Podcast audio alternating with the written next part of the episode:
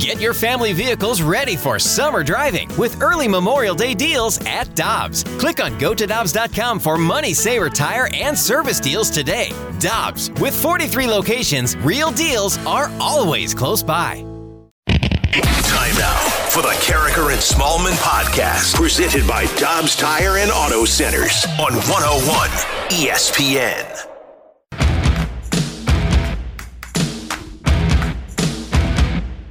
Guess what day it is, huh? Hump Day! Good morning, everyone. Happy Hump Day from Carricker and Smallman on one oh one E S P N at seven oh one. Time check brought to you by Clarkson Jewelers, an officially licensed Rolex jeweler. That's Michelle. I'm Randy. Good morning. How are you doing? Good morning, Randy. I have to tell you, after our good friend Polo Ascencio, also known as our all-star correspondent, mm-hmm. joined us live from L A yesterday, he called us cracker and salmon. Yeah. And anytime now I hear the open to the show, it makes me laugh because I think of cracker and salmon. That's exactly what it is. It's it's uh, his daughter that dubbed us cracker and salmon, but she said she listens all the time, so we appreciate that. Yes, and Polo Ascencio, obviously the Cardinals Spanish language broadcaster, uh, not just our all-star correspondent as well. But he is one of the best, and he'll be back in action here at home. The Cardinals back in action Friday night. They're on to Cincinnati after this all-star break. Last night, Michelle, the American League beating the National League for the ninth time in a row. That's kind of fluky, but they, they have won nine in a row, the American League against the National League, and the score was three to two. So good pitching throughout. It was good, and it was an exciting game. Giancarlo Stanton becoming the hero and the M V P, but the American League needs to chill, or the National League needs to do better at least. We, yeah. we need mm-hmm. more back and forth and more of a competition here between the leagues. I would say so, and it's interesting because the American League now has won twenty-one out of twenty-five. But overall, they've only won five more All-Star games. So the National League dominated forever. And now the American League has turned the tables. Last night, first inning, Mookie Betts singles a run home. It's one nothing National League in the first. And then with the bases clear, Paul Goldschmidt of the Cardinals stepped to the plate. That ball is crushed to left center field. Paul Goldschmidt hits it out. two nothing National League. And I'm thinking, oh, Goldie's going to be the M V P of this game. He's just getting started. I thought the exact same thing. I thought if I was going to put any bet down on FanDuel Sportsbook, promo code Smalls, it was that Paul Goldschmidt was going to hit a home run and that he was going to look mm-hmm. like the M V P of the game. Yeah, he. It was great to see him get the first Cardinal home run in an All-Star game since Yachty in twenty seventeen. And before that, the last Cardinal that hit a home run in an All-Star game was Reggie Smith in nineteen seventy-four. You would think Albert would have gotten one in there, eleven-time yeah. All-Star. You think yeah. he would have at least notched one or two. Yeah, it's it, it had been a minute. So the American League starter, Shane McClanahan, goes an inning. He allows two runs on four hits. The National League starter was Clayton Kershaw. He threw a shutout inning. So did Sandy Alcantara with his one inning of clean work with two strikeouts. Joe Musgrove of the Padres came on also with a scoreless inning with two strikeouts. And then it was Tony Gonsolin with his home stadium being the mound that he's on, and a runner aboard for Gonsolin in the fourth inning with Giancarlo Stanton at the plate. That ball is hammered to left center field. Goodbye! Two-run shot! Tie game! And then Byron Buxton followed with a home run to make it three two. That was all the scoring. Michelle, in the American League, the pitchers, you had nine guys throw scoreless innings. You had only two pitchers in the American League last night that had appeared in an All-Star game prior to last night. Liam Hendricks, who pitched in the eighth for the American League, and Gregory Soto also had thrown. Otherwise, all of the American League pitchers were new guys. I loved that. A new infusion of talent. And this is what this Midsummer Classic is for, to showcase who is the best in baseball mm-hmm. right now. I know guys like Albert Pujols are getting um, their historic nod for everything that they've done, but it is exciting to watch the past two days of baseball and see how many young stars and how many young talents there are in the game. The game's in mm-hmm. good hands. It really is. And And it seems like the global phenomenon with Otani having the success that he's having, and apparently a lot of youngsters in Japan are playing. You, you've obviously got the Latin influence, and you, you've got a lot of Americans playing. You have a wonderful array of people playing the sport. By the way, the Cardinals had another performer last night, Ryan Helsley in the eighth, and he might have been the most electric pitcher of the whole evening. Leading off the eighth inning, France strikes out swinging. Boy, you got to get... He brings another one two pitch, goes back to the fastball to finish off Benintendi. Had one hundred one oh three mile an hour fastball, Michelle, and Ryan Helsley with his All-Star Game debut. He does allow a hit, which was kind of a fluky thing, but he struck out two in his inning of work, and he threw seventeen pitches. That's important for us to know as Cardinal fans. Yes, it is. Absolutely. um, and I love that Ryan Helsley was on display for the rest of the country and all of baseball. It kind of reminded me, Randy, about Julio Rodriguez after the Home Run Derby. A lot of people hadn't been exposed to Julio Rodriguez and the power that he had and just what fun he is. Mm-hmm. I, it was fun for me to watch the rest of baseball react to what Ryan Helsley is. Yeah. Because he's ridiculous. Now, one of the things about the All-Star Game, and baseball has this problem too, and it's going to happen when you have eleven different pitchers throwing and you have as many good pitchers as you have, but I'm sure that baseball would like to find a way, and they're looking for ways to be able to score more. Because for the casual fan, the person that's dr- just dropping in, oh, let's see what's on... on Fox tonight, and it's the All-Star Game, and nobody is scoring after the fourth inning, I think that's a problem for baseball. Yeah, in the All-Star Game, you'd want bigger numbers than three to two. Yeah, and no hits for the National League between the first inning and the seventh. They just got shut down, and a great job by the American League. And so now we'll get back to it on Friday night. The Cardinals will take, we're on to Cincinnati, Michelle. Do we have that? Uh, somewhere we do. Let's see. We're on to Cincinnati. There we go. There we go, yeah. Uh, we only have a, we only have really... a day and a half that we can utilize this. Right, so we got to put it to work, and it'll work hard over the next couple of days. It'll do its job. Yeah, yeah. Do your job. But the Cardinals, and, and Michelle, I have said this since the beginning of the season, and I'm not going to back off it until the Cardinals start losing to the bad teams, but two out of three against Pittsburgh, two out of three against Cincinnati, two out of three against the Cubs, five hundred against everybody else, and then just take your chances. That's my philosophy for the Cardinals. I know that's not, uh, I want to win one hundred five games and get to the World Series. I do, but I'm trying to be rational and realistic about this. The Cardinals just aren't a club right now that's good enough to win one hundred five games and be a favorite for the World Series. So what do I look at with this team and the rest of the league? I look at that as a pathway to get to the playoffs, and then, as we know, because Anthony Reyes did indeed start game one of a World Series, and Jeff Weaver started game five of a World Series that they won. Once you get there, anything can happen. That's true, and the second half is much more favorable from a strength of schedule yeah. standpoint for the Cardinals. They're going to get healthier, and we're really going to see if this team is what we thought it was going to be at the beginning of the year. They're not going to have many excuses in the second half. And I wonder if Milwaukee is going to be able to hang on. Pretty much every national observer that we talk to, and I tend to listen to them more because our, our people that we have all the time, we're focused on the Cardinals, and we we think, okay, because we know about the Cardinals' injuries. But I think when both teams are healthy, the Cardinals are just more talented and better than the Brewers. If yes. the Cardinals don't beat the Brewers in this division, it's either A, because they're not healthy, or B, it's on them. Yeah, it's something like we saw last June. Like right, it's right. just a complete attrition of the team. Um, but healthy, pound for pound, on paper, I would take the Cardinals over the Brewers, absolutely. But then, well, you, well, well, I was no, going to say healthy, pound for pound, I would take the Cardinals. But I'm also not assuming that we're getting Jack Flaherty back. So that's part of the equation for me too. Is before the season, when I'm comparing the Cardinals and the Brewers, I think the Cardinals have an advantage because they have someone like Jack Flaherty that's going to be a piece for them in the rotation. Mm-hmm. And when he's not going to be available, which is what I'm, when I'm still considering pound for pound, I'm removing him from the equation. It's a little bit more neck and neck, but I still think the Cardinals have the advantage. And the Cardinals do need, at the trade deadline, to get a starting pitcher to pitch game three of a playoff series, right? That's, yes. to me, the one guy, they were talking yesterday in the Fast Lane about how Juan Soto would make the Cardinals a World Series contender. He would if the Cardinals would get another pitcher. But I don't think, number one, I'm I'm with you.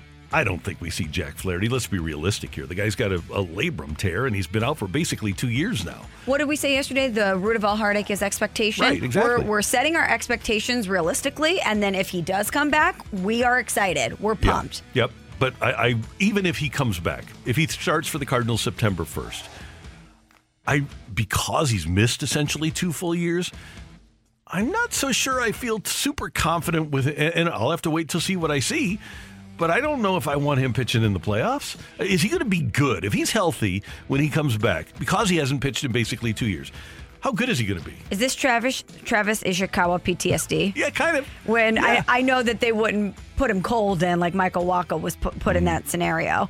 But you're right. You do want somebody who has at least been warmed up to a certain extent mm. and has the seasoning of uh, to get in there. I don't know. I would be very nervous if he was put in that scenario. So it's incumbent upon the Cardinals to go get that pitcher. So going back to what they were saying in the Fast Lane, yes, If if the Cardinals would get Juan Soto, which is not going to happen, but if my microphone just fell down, if they would get Juan Soto, they would still need to get pitching if they want to be a contender to win the World Series. Because I'm just, I don't feel great about Mats or Hudson or Palante. Not that I don't think they're good, because I think they're nice back of the rotation guys, but I don't feel good having those guys go against a Carlos Carrasco or a Gonsolin, for example. And we might feel better about Mats as that number three option if we had the body of work to right. compare it to, but no we just don't. It. Yeah. And according to tankathon dot com, which is a wonderful website. Yes, it is. The Cardinals have the easiest schedule the rest of the way. Yes. White Sox second easiest, Philly third easiest. And by the way, just as a matter of comparison, Milwaukee at the moment will have the ninth easiest schedule. Cardinals' remaining winning percentage of the teams they play, four fifty-three. Brewers' remaining winning percentage of the teams they play, four ninety. So nothing wrong with having the best schedule, the easiest schedule left. But again, then I'm not giving you any excuses. No, better take advantage of it. No doubt about it. That's Michelle. I'm Randy. It's one oh one E S P N. Coming up, it is Hump Day, and that means it's Ask Uncle Randy Day. Get your text into the Air Comfort Service text line six five seven eight zero. Sure, I'll answer your questions. Next on one oh one E S P N. We're right back to the Character and Smallman podcast, presented by Dobbs Tire and Auto Centers on one oh one E S P N. Got a question for Uncle Randy? Let him dive into his infinite well filled with wisdom to find you answers. Text six five seven eight zero. It's Ask Uncle Randy on one oh one E S P N. All right, here we are halfway through another week. The weekend is coming up, and you might have some fun plans. And if you'd like to add to those plans, all you need to do is text in six five seven eight zero. Uncle Randy is here on the Air Comfort Service text line, and Michelle has your questions for Uncle Randy. What do we got, Michelle? We're over halfway through the year. It's pretty amazing, isn't it? You said we're ha- over halfway through yeah. the week, and it just yeah. popped in my head. We're over halfway through this year. Yeah, we are. It's it, flying it, by. It has gone by in a hurry, and well past the halfway point of the baseball season. Crazy. Yeah. Well, yeah, I mean, we're going to be talking hockey before we know it again. That's right. We're two months away from training camp. Crazy. Um, first one from the two one seven. It says, this is a long one, so hold on tight. Okay. Dear Uncle Randy, I am currently twenty-five. I'm married with two kids. I currently work a job that pays okay-ish, but the benefits are so good that I don't know what to do. Next year when I turn twenty-six, I will have to have my own benefits, and where I work now, they're cheap and some of the best in the state. My question is, do the benefits outweigh the pay? This has been on my mind, and neither my wife nor I can make up our mind as what we should do. At this point in your life, yes, especially if you like the job. Now, if you don't like the job or if you're iffy about it, if this is not a long-term job, and I would think because the pay isn't great, it's probably not a long-term job, just keep your eyes open for the job that has the benefits and pays you. But right now, with two kids, you never know what's going to happen. So, yes, maintain those those good benefits and the cheap benefits. And this is dependent upon you liking the job. But yes, maintain the benefits. And it's more important for me to get good benefits and lesser pay than really bad benefits or benefits that are non-existent and a lot of money when you're that young and you have two kids. But just keep your eyes open for that other job that you like that will provide the benefits and the pay. This is from Steve in Saint Peter's. Dear Uncle Randy, do you think the Cardinals could surprise everyone and trade for Otani? No, I don't. Uncle Randy doesn't see that happening for the Cardinals because Otani is another guy like Juan Soto that will command a massive salary when he becomes a free agent. He'd be fun to have. He's great. He's awesome. But again, I think the Cardinals think more long term. And control is a big thing for the Cardinals.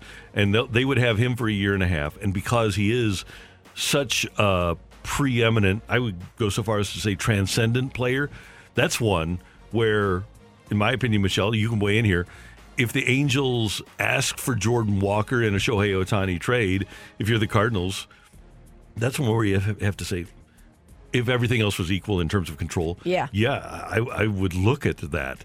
But the the problem for the Cardinals have is that they can only have Ohtani for a year and a half. Yep, I, you'd have to at least consider it because you're getting two players in one. Right, yeah, right. And, and he's great at both. Yeah. And he's been really durable over the last couple of years.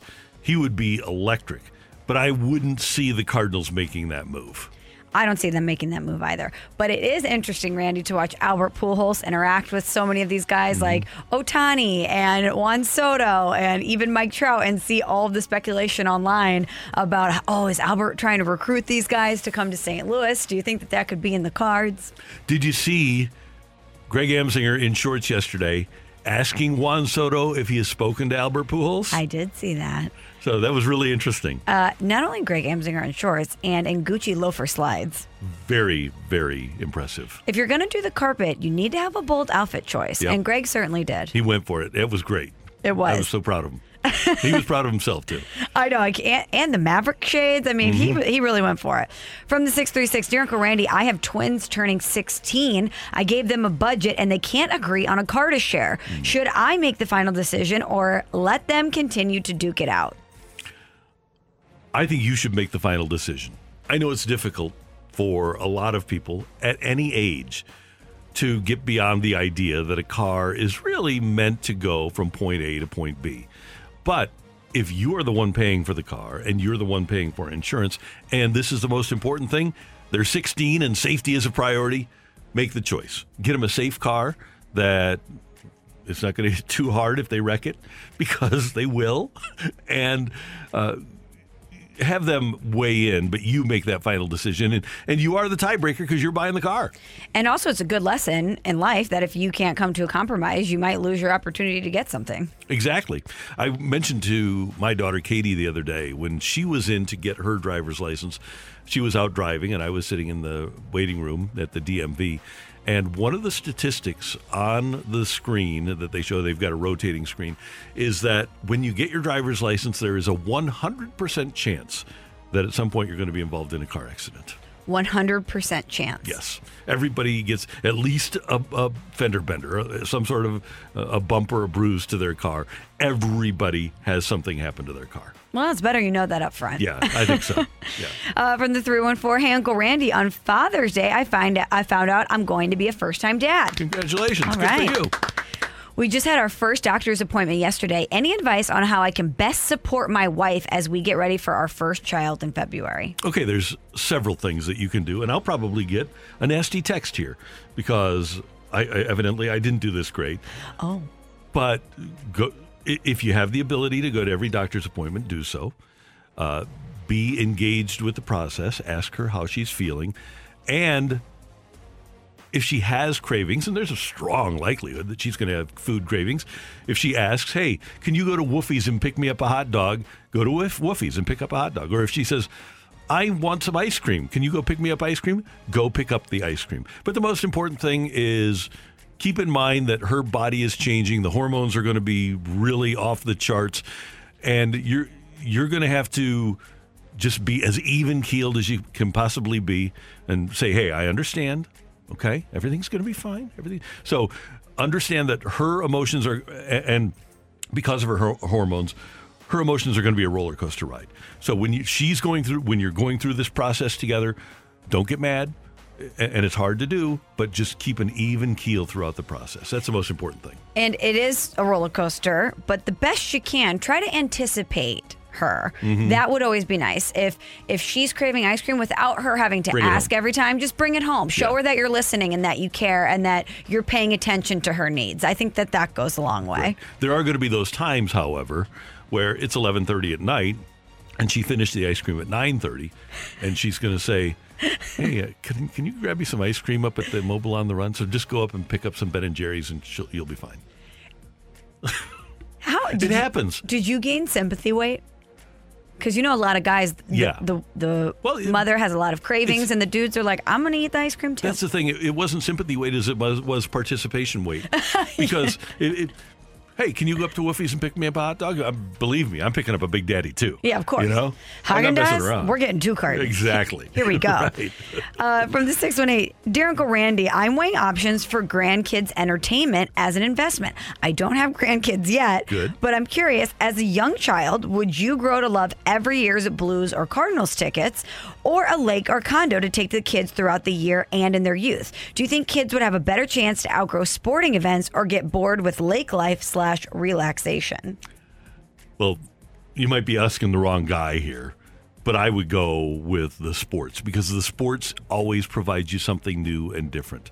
When you go back to the lake, then, okay, so you go, let's say it's a fifteen-year, every year trip to the lake, okay, for those kids. It's the same every year. If you have a fifteen-year trip to Blues games, you'll have the depths, but you'll have Vladimir Tarasenko, and then you'll have a Stanley Cup championship, and then you'll have the the new team, or if it's the Cardinals, over the course of the last fifteen years, you've seen the best that Albert Pujols had to offer. You won a world championship, and then you, you had another trip to the World Series with a whole new team that John Mozeliak put together, and now you're, you've got a really fun young group. I would say that there's, because of the variety, that the the sports would be better. And let me add this. I think for any older person, I, and I'm talking grandparent or parent, there is a greater opportunity to bond over sports than there is over a trip to the lake or a pool. Interesting. I would suggest that my strongest bond with my dad was through sports. Mm-hmm. Um, grandparent, though. Grandparent. Grandparent, yeah. But same thing. How many? How often do we see grandparents taking their grandkids to Cardinal games? It's just, it, especially in our town, yeah. It's kind of part of growing up is being a, a Blues or Cardinals fan. Yeah, this one's tough for me because my family had a lake house growing up, and mm-hmm. it's my best memories uh, of my okay. childhood. Uh-huh. It's when I close my eyes and I think of my childhood, the first thing I think of is my my family sitting on the back deck of our lake house having dinner together in the summertime. Oh, that's cool. Yeah, yeah, that's good. So I really yeah. think the the cool thing is, is you can't really go wrong no, either way. It's it's the way you build the memories with your family. Right. Either either yeah. one is going to be a ritual and something special if you make it that way. Now, here's one other play, if you have the wherewithal to do it. Lake house in the summer, Blues in the winter. Oh, Randy. Now you're talking. Because I did think about that. It's getting hotter and hotter and hotter here on this earth and right. in Saint Louis. And your grandkids might not want to sit through one hundred degree temps in the summertime yeah. for Cardinal baseball. Yeah. Now, Blues, you don't have that problem. It's a good time every time. I was talking to a guy yesterday. I was getting my car washed, and it was so hot outside. And he said, I really fear for my grandkids. I said, yeah, I, I think about that all the time with my kids, too, because it's just going to get hotter and hotter. And we're past the point of no return. Right. So the, it's never going to get cooler again. So it is kind of scary for young people. Yeah. Watching what's going on over in Europe right now, not great. Mm-hmm. No, not at all. Pretty scary. Yeah. But you know what? That's anytime I, I turn on the news, Randy, I'm scared to death. Yeah. But we just didn't see the wildfires in one hundred sixteen degrees in Portugal. We didn't see that twenty years ago. one hundred sixteen degrees. Crazy. Oof. Yeah. Unreal. Uh, from the six three six, Dear Uncle Randy, Soto or Tkachuk, what's more likely? Oh, there's no doubt that Tkachuk is way more likely to happen. And I would rather have Matthew Tkachuk in my town and on my team than Juan Soto. Juan Soto's a great player, but A, he's not what the Cardinals need, and B, the Cardinals have a lot of good young players. Hey, don't be surprised. Don't be surprised, kids, if Jordan Walker winds up being as good a player as Juan Soto. That's what he's projected to be. Yep. And yeah. you would have him cost-controlled. Right. And he's twenty. He's, and, and for a much longer period yeah, of time. Yeah, he's three years younger. But see, I think, and, and he can play a more premium position. But this is what's hard for Cardinals fans to swallow, is it's yet another scenario in which this guy is is supposed to be mm-hmm. the uh, the X guy that's available, the proven commodity that could be available. Yeah, but the thing is, he, I think we also have to. See, I, I'm allowed to be more short-sighted than you, right? He he's not going to be. He's not going to be. Let, let me put it this way. Scott Boras is taking him into the market in free agency. He's going to get five hundred million dollars. And I don't envision the Cardinals, under any circumstances, paying two players together five hundred million dollars, let alone one guy five hundred million dollars. Yeah, that's nuts. That's nuts. From the six three six, last one. Dear Uncle Randy, if my company paid for my M B A, how long do I wait for a more meaningful position before I look elsewhere? Once you graduate with that M B A, baby. Once it's paid for and they've taken care of you. Now, I, I understand that you have appreciation for what they've done, but here's the fact of the matter. If they have a downturn in revenues and you're the young person, you're the you're the at the, the bottom of the seniority list, they're going to whack you. So this is a two-way street. So uh, my, our, my friend Guy Phillips once told me, and gave me a line that I've always kept with me. Nobody loves you like you love you. So love that. If there's a company out there that's willing to pay you more and give you what you perceive as a better job than the one that you have, is that company that just paid for your M B A, are they as committed to you as you are to them? It's all about commitment. And if they want you, if somebody else is offering, you come in and say, hey, I've got this offer. I'm considering taking this job. You want to match it, give them the opportunity. But otherwise, hey, bottom line, nobody loves you like you love you. And they paid for you to get your M B A because they know that you're a valuable investment. Yep, right. If they don't want to treat you as such, then another company will, right? Exactly, yeah. It's I, I think, and I do this, by the way, I, I think that we as Americans probably, in a corporate sphere, undervalue ourselves as employees. Mm-hmm. The disparity between executive pay and employee pay is way higher than it's ever been in our country. And that's why, because we undervalue ourselves. Um, someone from the three one four, by the way, checks in with a very good point. Make sure you check your company policies. A lot of them will charge you if you leave right after oh, completing okay. your M B A. So make sure you're yeah. not putting yourself in a, in a tight spot. I wasn't aware of that, Michelle. The day that I was done with college, I was done with schooling. Uh, there was going to be no postgraduate stuff for Randy. If you, I had to talk my way into getting graduated with one hundred nineteen and a half credit hours. And this was when you were my way into that. This is when you were doing broadcasting, yeah. which is what you're elite at, which is hilarious. Yeah, I don't think, Randy, I could see you getting your M B A, but I could see you doing uh, or getting one of those honorary doctorates, you know, like a Taylor Swift would get, where N Y U is like, oh, you're a doctor of music yeah. or whatever. I could see some um, university out there saying Randy Carricker is a doctor of broadcasting and giving you an honorary doctorate, so you may not be done just yet. Yeah. Uh, Michelle is looking at you, Lindenwood University. That's right. Randy's in his high school Hall of Fame, right? Yeah, going in in November. That's right, Hall of Famer. Rick, you got to put that much. on your uh, on your checks when you sign it. But um, I, I would imagine that there's a school out there that would acknowledge that you are, in fact, a doctor of broadcasting. And would you introduce yourself that way if you got an honorary doctorate? Oh, excuse abs- me, I'm Doctor yeah. Carricker. Yeah. Thank you. Hi, Mister Carricker. Doctor. Yeah, right. That'd be awesome. I don't think so. That's Michelle. Thank you very much. You got it. And thanks for your text. Hope we helped you out. Next up, the Cardinals, as we mentioned earlier, they should win the division. But what in-house remedy is going to be the key for them to win the division? That's next on one oh one E S P N. We're right back to the Carricker and Smallman podcast, presented by Dobbs Tire and Auto Centers on one oh one E S P N.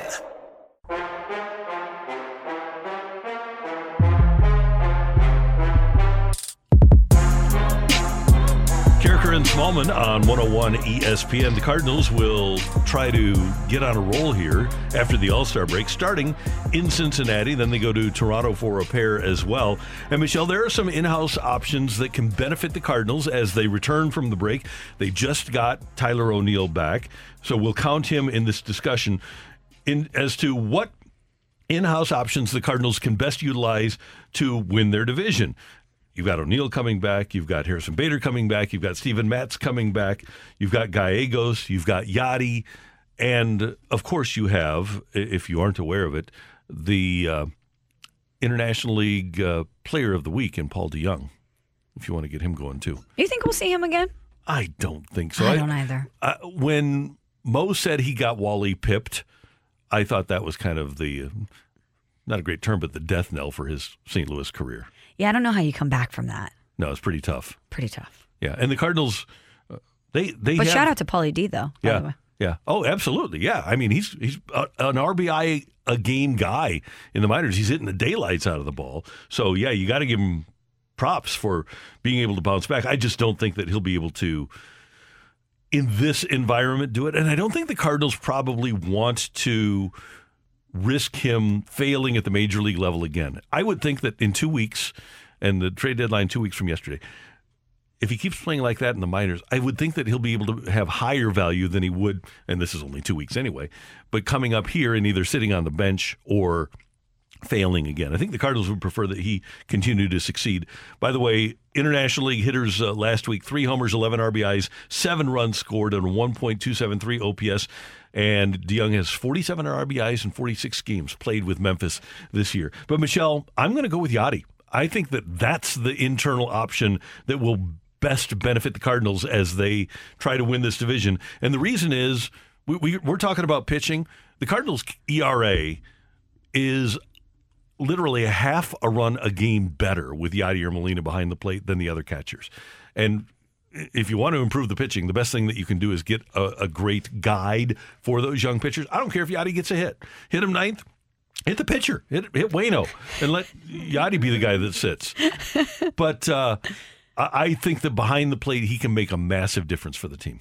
I'm surprised that you chose Yachty. That's not where I thought you were going to go with this, Randy. My first thought was Steven Matz, because clearly pitching is the need. Mm-hmm. He's your biggest offseason acquisition, and if he could be healthy, he could at least help help you strengthen your rotation. But the guy I'm looking at and that I've circled is Tyler O'Neill. thirty-four home runs last season, gold glover in left field. If Tyler O'Neill can be the Tyler O'Neill that we saw last year, specifically in the second half, this is a completely different Cardinals team that we're talking yeah. about. And if you compare him with what Paul Goldschmidt is doing, and if Nolan Arenado can can be Nolan Arenado at the same time, that is a lineup that will scare the opposition. Yeah, that was my second choice. If you could have a top five of Edman, Carlson, Goldschmidt, Arenado, O'Neill, and they're all at the top of their games, doesn't matter what your bottom four does. You're going to score a ton of runs if those guys are at the top of their run. You could, if if you have that, then you just throw Yachty into the ninth spot, and you literally do. You, you, you just give up the D H and say, okay, well, Yachty will be our guy that we, we don't hit for. Or he'll be the guy that we D H for. That's it. But we'll let the pitcher hit. In classic, you know, devil magic form, it'd be Yachty that comes up and gets a clutch hit. Yeah, right. Because we've seen him do well, it so many times. He's got the, the playoffs, clutch gene. Right? Yeah, Yachty would totally do it. What about Harrison Bader? We all talk, we talk all the time about the Cardinals' record with Bader, and it, it's you can't escape it because it's such a huge sample size, and they're so far over five hundred with him and so far under five hundred without him. He's a difference maker. That's where I thought you were going with this, because I know that you love those numbers mm-hmm. that you got about the Cardinals winning percentage when Harrison Bader is healthy and with the team and playing and when he's not. And even though Dylan Carlson has done a great job in center field and he's really shown how how valuable he is to this mm-hmm. team, kind of like Tommy Edman, he he showed his versatility and and that he's he's valuable.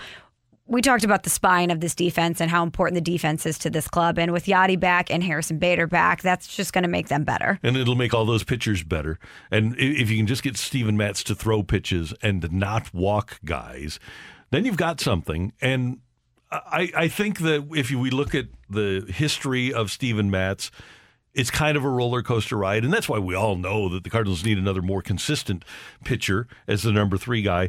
But here's the thing, Michelle. If you can have Mats as a number four and Hudson, Liberatore, Palante, whomever it might be as your number five, then all of a sudden that's a pretty good-looking pitching staff. You could actually go on a run if you have a representative number three starting pitcher. Let's just throw the name Frankie Montas out there. Okay. Okay? If Wayne, and you have roughly sixty games left. If you would do that with fifty games left, you could have a run if you have a starting rotation of Wainwright, Michaelis, Montas, Mats, young pitcher. You could win sixteen out of twenty and not only win the division, but run away with it. You really could. And I'm looking at the this list, Randy, and it's kind of amazing that the Cardinals are in the position that they're in right now when mm-hmm. you're removing thirty-four home runs and a gold glover in left field, the best defensive center fielder in the game in Harrison Bader, another gold glover, your biggest offseason acquisition from a pitching standpoint, and what should be your third pitcher in the rotation, oh, and a Hall of Fame catcher. When you don't have those guys available to you and you're still in this position in the division, and yes, I know it's a weak division, it's pretty impressive, and you're going to get that much better when you have the, the easiest schedule in the second half. We should see the Cardinals roll in the second half. Michelle, you just provided nuance, and we don't want anything to do with nuance. No, we just want to be angry. Exactly. But think about it. That's a lot of hardware and, and a it's lot amazing. of important pieces that are not with your team right now. Right. And it, I, I would argue that, for example, let's just uh, throw the Dodgers out there. And granted, they did lose their left fielder, right? They, they, they lost Chris Taylor. But if the Dodgers lose Bellinger and Will Smith and Trey Turner, uh, it's going to be a different looking team. Mm-hmm. It, and that's before losing any pitchers. Now, they have lost a lot of pitchers. That's worked out for them. But it doesn't matter who you are. If you lose half of your starting lineup, you've got problems. And we tend to complain that the Cardinals didn't do enough in the offseason. They don't have enough de- enough depth. You can certainly suggest that from a pitching standpoint. But the fact that they are able to plug and play with a lot of these young guys right. and still be in this position suggests that they actually do have more depth than we give them credit for. And not only that, not only that, Michelle, they've got all these guys that have come up to the major league level, and they still have seven top one hundred prospects in the minor leagues. They're in a pretty good spot. I would say so. That's Michelle. I'm Randy. Next up, get your text into the Air Comfort Service text line at six five seven eight zero. We've got Take It or Leave It on one oh one E S P N. We're right back to the Carricker and Smallman podcast, presented by Dobbs Tire and Auto Centers on one oh one E S P N. Take it or leave it. Give us your feedback now by texting six five seven eight zero. It's Take It or Leave It with Carricker and Smallman on one oh one E S P N. Powered by Gloria Lou Realty. Visit gloria has the buyers dot com and start packing.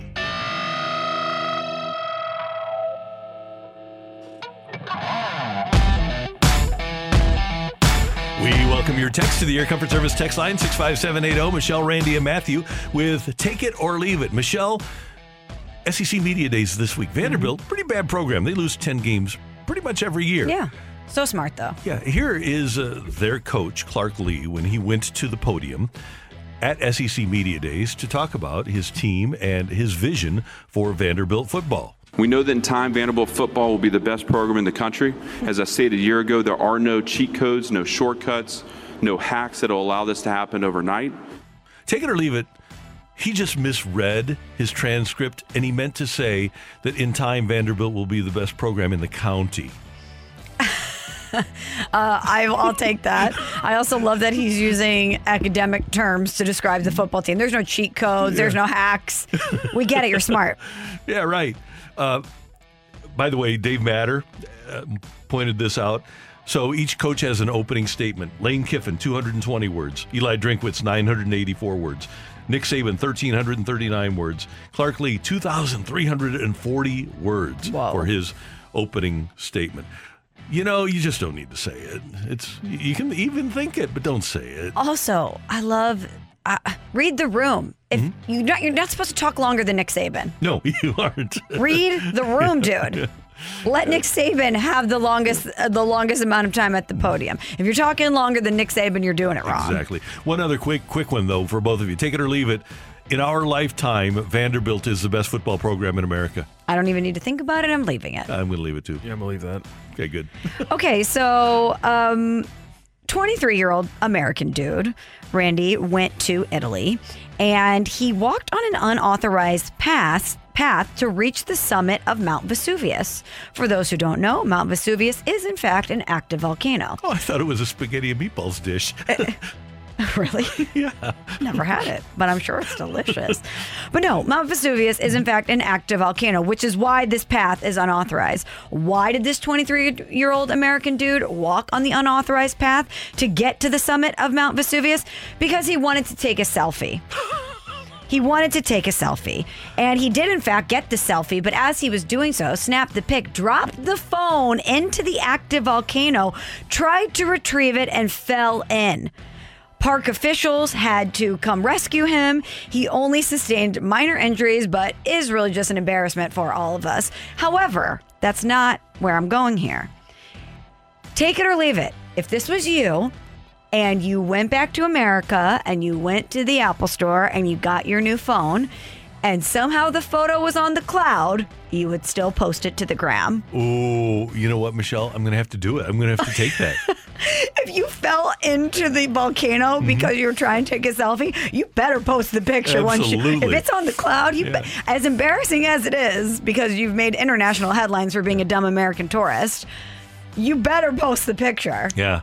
I thought, because there were people that, a couple fell into a volcano that was actually rumbling underneath the surface, and they fell in taking a selfie and died. This guy survived. Unbelievable. They, shout out to the Italian park officials who rescued him. Isn't there a, an album, American Idiot? Yes. Green Day. Green Day, yeah, there yeah. you go. So that's a, yeah, that's that's what this guy is. He's Shout American. out to Green Day. Yeah, absolutely. All right, what do we got on the text line, Matthew? Yeah, of course it's an American, by the way. Yeah, that absolutely. Does look cool. Of course yeah, it's I mean, one of us. It's not going to be anybody from any other country. No. It's only going to be an American. Big time. Take it or leave it, Mo's deadline moves are I L players being reactivated, Yachty, Bader, and Mats. Oh, totally take it. I'm going to leave Aww. it. There'll be another small thing in there to get people upset. Come on. There'll be, there'll be some point. minor pitching move that gets people riled up. Take it or leave it. There is a move that Mo could make at the deadline that would be universally beloved by Cardinal fans. I will take that. Really? Yes. If you went out and got Juan Soto, I don't think that many people would be complaining. He's a star among stars. He's the he's the brightest star out there. I would complain if he didn't get pitching. You'd be excited at least for a little bit. I would, but it, I don't think that that would be universally beloved, especially if you had to give up a couple of prospects. I think people might be nervous, mm-hmm. but until we got to maybe mid-September and we really freaked out about the pitching, mm-hmm. I think for a while it'd be so fun. Yeah. Take it or leave it. If the Cardinals would trade Tyler O'Neill for Juan Soto, down the stretch, Tyler O'Neill would have more homers and R B Is. I'm going to leave that. I'm going to take it. I just hope he's healthy the entire time. Yeah, right. Sorry, I just, there's a Janet mic drop where she's she's not happy about the possibility of Juan Soto. And when Michelle said, is there anybody who wouldn't be happy with this? I was like, I've Janet. got one. There you go. I'm trying to get it up. Uh, take it or leave it. Goldie and Arenado finish their careers in a Cardinal uniform. I'm going to half take it. Oh. I think one, maybe not both. Mm, okay. Does uh, Nolan opt out? Maybe. Oh. Yeah, I'm I'm going to uh, I'm going to leave that as well. Yeah, if you you're, have you're taken abandoning a thirty-five-year-old Goldschmidt to the free agency market. You already said that yesterday. Well, yeah, he's not going to be back. He might sign somewhere else. True. I just think it'd be difficult to retain both of them for the the, the distance of their careers. Michelle, there's got to be a place for J-Dub to play. I'm sorry, who? Jordan Walker, J-Dub. Oh, we've already called him J-Dub. Okay. We, we asked him. Yeah, you and did. He was on board with it. Talking about friend of the show, Jordan yeah, Walker. That's great. There's two corner outfields. Yeah, there is. So you've got Dylan Carlson in one corner outfield. No, no, no. I have Dylan Carlson in center field. Oh, do you? Look at the way he's playing. He's been killing he's it in center great, field. Yeah. But who, who do they like in center field? Who's their face of the franchise? Harrison Bader's got a great face. He sure does. Take it or leave it by Great the flow. E- exactly. Take it or leave it by the end of August. Soto will be a Cardinal and Kachuk will be a Blue. I'll half take it. Again, I'll half take okay, it. I like this. Good. I'm gonna take Kachuk. There's movement. All right, based I'm on that, I'm gonna leave Soto. Take it or leave it. You're more interested in the Blues all- rest of the offseason than the Cardinals trade deadline. I'm gonna leave it because I would not be all that surprised if Matthew Tkachuk was acquired by the Blues. I will be surprised by whatever the Cardinals d- determine is the best move for them because I really don't know where they're going to go. There doesn't seem to be one obvious fit that you think that they're going to go out and, and grab. I'm going to leave it because I think that the Matthew Tkachuk, that's more of an us thing than, than a them thing. I don't see the team that's taken Vladimir Tarasenko at this point. I think if you were going to be able to move Tarasenko, you already would have. True. But would it totally surprise you if this was all part of a long game by Army and he was somehow able to make it happen? Would it totally surprise you? It would now because we're past free agency and nobody has a cap space to do it. And he's, I can't imagine, now maybe I have him completely misread, but I can't imagine that Vladimir Tarasenko would agree to waive his no-trade clause to go play for Daryl Sutter for one year in Calgary. Yeah, it doesn't seem like it'd be the best fit for him. No. However, Doug Armstrong is a wizard. And when yes, you see is. someone do magical things time after time, you start to believe that they're capable of anything. Just like Albert Pujols, Randy. Every time he steps in the box, I expect him to do something great because I've seen it time and time again. Here's the thing. Doug Armstrong traded Patrick Berglund, and Patrick Berglund quit playing. I mean, right? So you, if you can foresee that, that's very impressive. Yeah. I don't know if you foresaw the uh, the drug house that Yuri Laterra allegedly had. Allegedly. But still, he, he saw it. Well, you trade a guy that just can't play. Yuri Laterra couldn't play anymore. Yeah, got, come on. You got Braden Chen for him. And you don't think that this guy could somehow pull off a Matthew Tkachuk deal? Of course he could. Under the, he, He's just got to go to Gary and say, Gary, I need a break on the cap for a little while. Come on, Gary.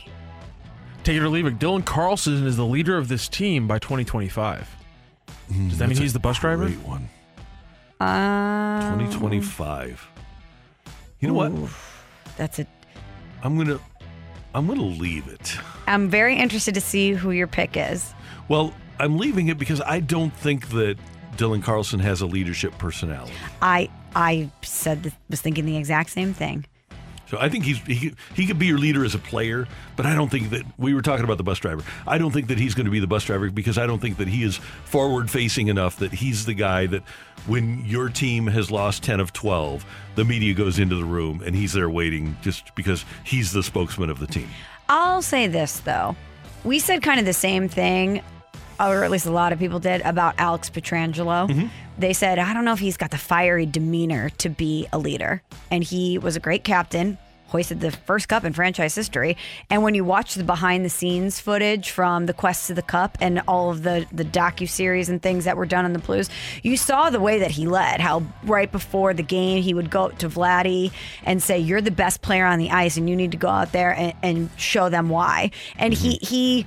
might not be the guy that's going to say everything with the tone that you expect him to, or or breaking a stick, or, you know, Dylan Carlson might not show you that outwardly, but just like Paul Goldschmidt, that doesn't mean that he's not leading within right. the clubhouse. I think the guy is Tommy Edman. That's what he was going to be my pick, too. I yeah. think he's being groomed to be the, the next face of the Cardinals. He's so versatile. He's obviously incredibly talented and athletic. He's following in Adam Wainwright's footsteps with the, the charity, and mm-hmm. he's a great interview. I could totally see him being the bus driver. Thank you, Matthew. Thank you, Randy. And thanks for your text to the Air Comfort Service text line six five seven eight zero. Coming up next, what'd you think of those All-Star Game jerseys? Loved them. That's next on one oh one E S P N. We're right back to the Carricker and Smallman podcast, presented by Dobbs Tire and Auto Centers on one oh one E S P N. A fresh perspective on the day's biggest stories. It's Carricker and Smallman's Fresh Take. Brought to you by Schnucks Rewards. It pays to shop at Schnucks. Download the Schnucks Rewards app today.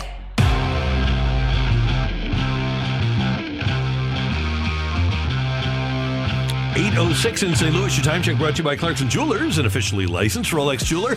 Michelle Smallman, Randy Carricker with you. And the American League wins the All-Star Game for the ninth time in a row. three two was the final. Cardinals were represented very well last night. Michelle, Paul Goldschmidt with that first inning home run, a solo shot to make it two nothing in favor of the National League. And then Ryan Helsley was brilliant. He got up to one hundred three miles an hour, struck out two in his inning of work. Yeah, good representation by the Saint Louis Cardinals last night in the All-Star Game. Way yeah. to go, guys. Yeah. So, and unfortunately, Albert didn't get an opportunity to play. That would have been nice, but it happens.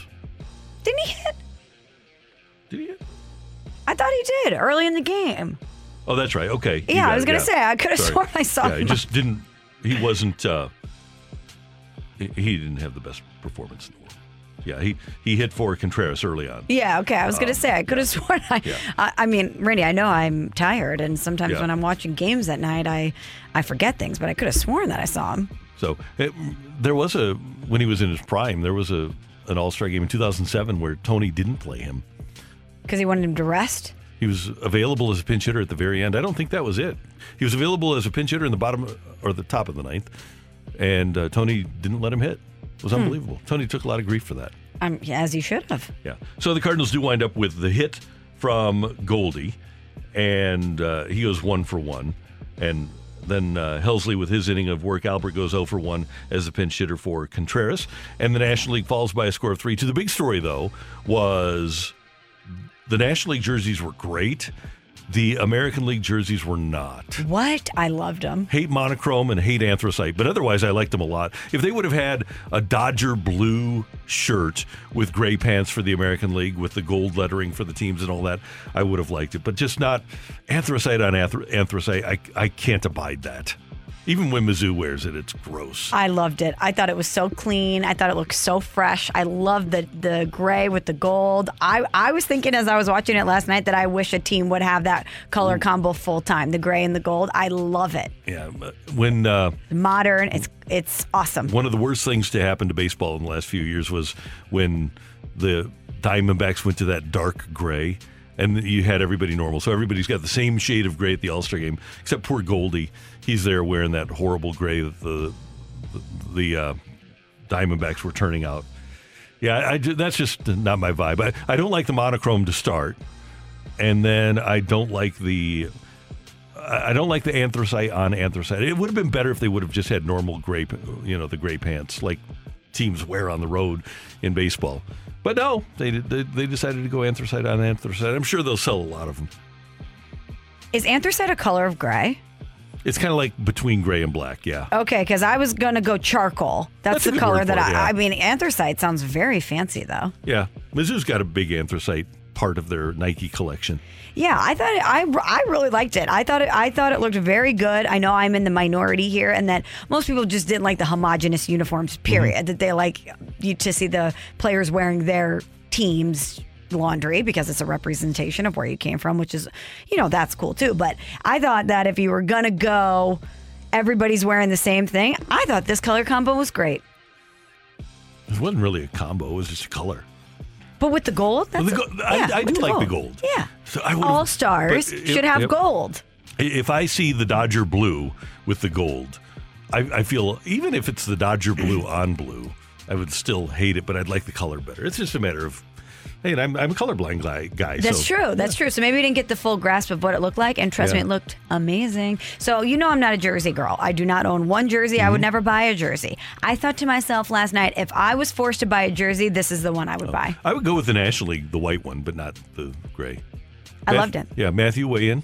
I mean, yeah, I, I I don't really care whether or not I actually like the jersey they used last night. The point is that they shouldn't have been using any kind of, as Michelle put it, homogenous jersey. I mean, use have the players wear their individual ones. Maybe spice it up in some way for the All-Star game, maybe like a gold piping or something along mm-hmm. the along the logo for each individual team. Change it up, but don't don't ever. ever go away from players wearing their individual jerseys. It makes the All-Star game pops. It's what's fun. It's the only All-Star game where you can conceivably really get away with it. Uh, maybe the N B A one, but obviously you can't do it in, in the N H L or, or uh, N F L because it could lead to problems pretty quickly. And so I just say say do it. It's better. It's always been fun. It looked better for the home run derby. Switch it back up to go, you know, weird home run jerseys for the derby and then the game. Maybe it just that's just showing that they care more about the derby than the game. Let's see if they have those babies uh, at M L B dot com. You think they're selling them today? Oh, uh, God, yeah. I bet they're super expensive. Yeah. yeah. What's your before you look? What's your guess on price? I say three hundred plus. I was going to go two forty nine. Okay. All right. Let's see what we got here. Here they are. Shop now. Not bad. What's uh, what, do we have the price? Um, one fifty nine. Customized. Wow. I was way off. Yeah. I just thought a specialty uniform M L B would jack up the price. I did too. Certainly more than one fifty-nine, which is. But I've never really bought a jersey, so I don't deal. even know what a regular jersey would run you. I think a regular jersey costs like. Almost three hundred dollars. Really? Weigh in six five seven eight zero. M L B jerseys. I'll find one right now. Uh, Cardinals jersey. Let's Research see. is on it. Okay, so you've got player jerseys. Regular jerseys, one thirty-four ninety-nine. That's better than I thought. Yep. Hmm. Okay, and you can even get like a Mike Schmidt or a Carlton Fisk jersey. Those guys aren't getting traded now for ninety-five bucks. This just shows it right now. You can get uh, to get the full, to get the customized uh, Braves one. It costs uh, four sixty-four. To get the customized Padres one, it costs two hundred. Oh. oh, so it varies per team? It looks like it does. That's hmm. ridiculous. Yeah. I mean, I'm sure there's, you know, supply and demand. They they jack it up as the, the Braves ones start going a little hotter. I wish that the Cardinals would have been in the gray with the gold. I would have bought that hat. Really? I think it's very chic. I liked it. Yeah, I, I liked, would have purchased it. Yeah. I did like the National League jerseys better than the American League. But maybe it's because I just like... No, would I, you I buy like one? Gold on white. No. No, I would not. No chance. Either one. Are you a specialty jersey guy? I'm not a, I'm not a jersey guy at all. No, I don't buy jerseys either. When's the last time you wore a jersey? Probably during the Greatest Show on Turf era. Ooh, and was, was it, it? I know. Was it Kurt? I think it was Isaac. Wow. Oh, yeah. That's a good jersey. Would you wear it to the games? Yeah, now and then. Nice. Yeah. Usually I wore shirts, but not like for big days. I would wear uh, Isaac or Kurt.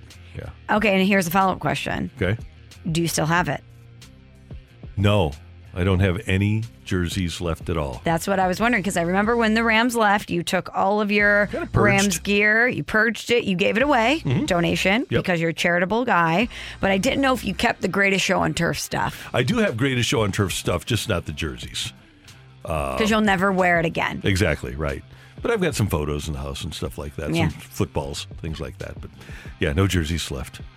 Some... Uh, Somebody's wearing that jersey now. I don't know where. Would that be fun if there was a show where you could find out where that stuff went? That'd be funny. Who would, who do you think has it now? Somebody in L A One time I donated something that had my sorority letters on it huh? in college, and I saw a homeless man riding a bike, and he had the jacket on. I've had that like, happen too. Represent. Yeah. So when I left my first radio station, I had a lot of gear, and I gave it to uh, the New Life Evangelistic Center. And I was downtown one time, and there's somebody wearing, uh, so, some homeless guy walked in wearing a, a Camo X t-shirt. I kind of felt bad. But nice. I was glad that I was able to help clothe somebody, though. One time the Rams, uh, when we were the home of the Rams, sent over jerseys for us because they wanted us yeah, to right. display them and get hyped up. Um, we got Mike Sims Walker. Oh, that's right. Yeah. That was hung up in the, the office for a long time for you guys. Yeah. I, I wonder where that one went. Yeah. And they were kind enough. Our friend Lisa Boaz actually made us up one oh one jerseys with yeah. our names on them. You know, so number one oh one. And that was cool. That was nice of her. Actually, I may, I may have had that framed. I don't know. That's a good question. That might be around my house, too. The framed one oh one Rams jersey? Yeah. If you have that, you've got to bring it and put it in the okay. show office. Well, okay. I don't know. Do we want Ram stuff in there? Yeah, yeah. Maybe not. But I, I have one of the Saturday, Mike Matheny one time, I was emceeing an event for his charity, and he got me one of the Saturday home Cardinal jerseys with Character one oh one also. That's awesome. And that one is framed. That one's very cool. Yeah. Now, one more question. If you could, if you could only wear one jersey of any person, of any sport, ever again, whose would it be? I would probably go... I'd probably go with Isaac. Can't go wrong with no, Isaac uh, Bruce. How about you? So I, I've only I would had go, like four I would go number jerseys. twenty-nine, Chris Carpenter. That'd be good. See, I, He's my guy. You know that. I, I've never owned a Cardinal jersey. I've never owned a Blues sweater. So I've I've only had Ram stuff. I had a, a Kyle Turley one time for Halloween. Got the big blonde flowing wig going. Uh, and I, I had Kurt and Isaac. And I had some, I thought I had a fourth one, maybe not. Maybe those are just the three. So anyway, I've I've never worn a jersey to a Cardinal game. Uh, that's Michelle. I'm Randy. Coming up next on one oh one E S P N, what's going to happen with Matthew Tkachuk, and could he land in Saint Louis? That's next on one oh one E S P N. We're right back to the Character and Smallman podcast, presented by Dobbs Tire and Auto Centers on one oh one E S P N.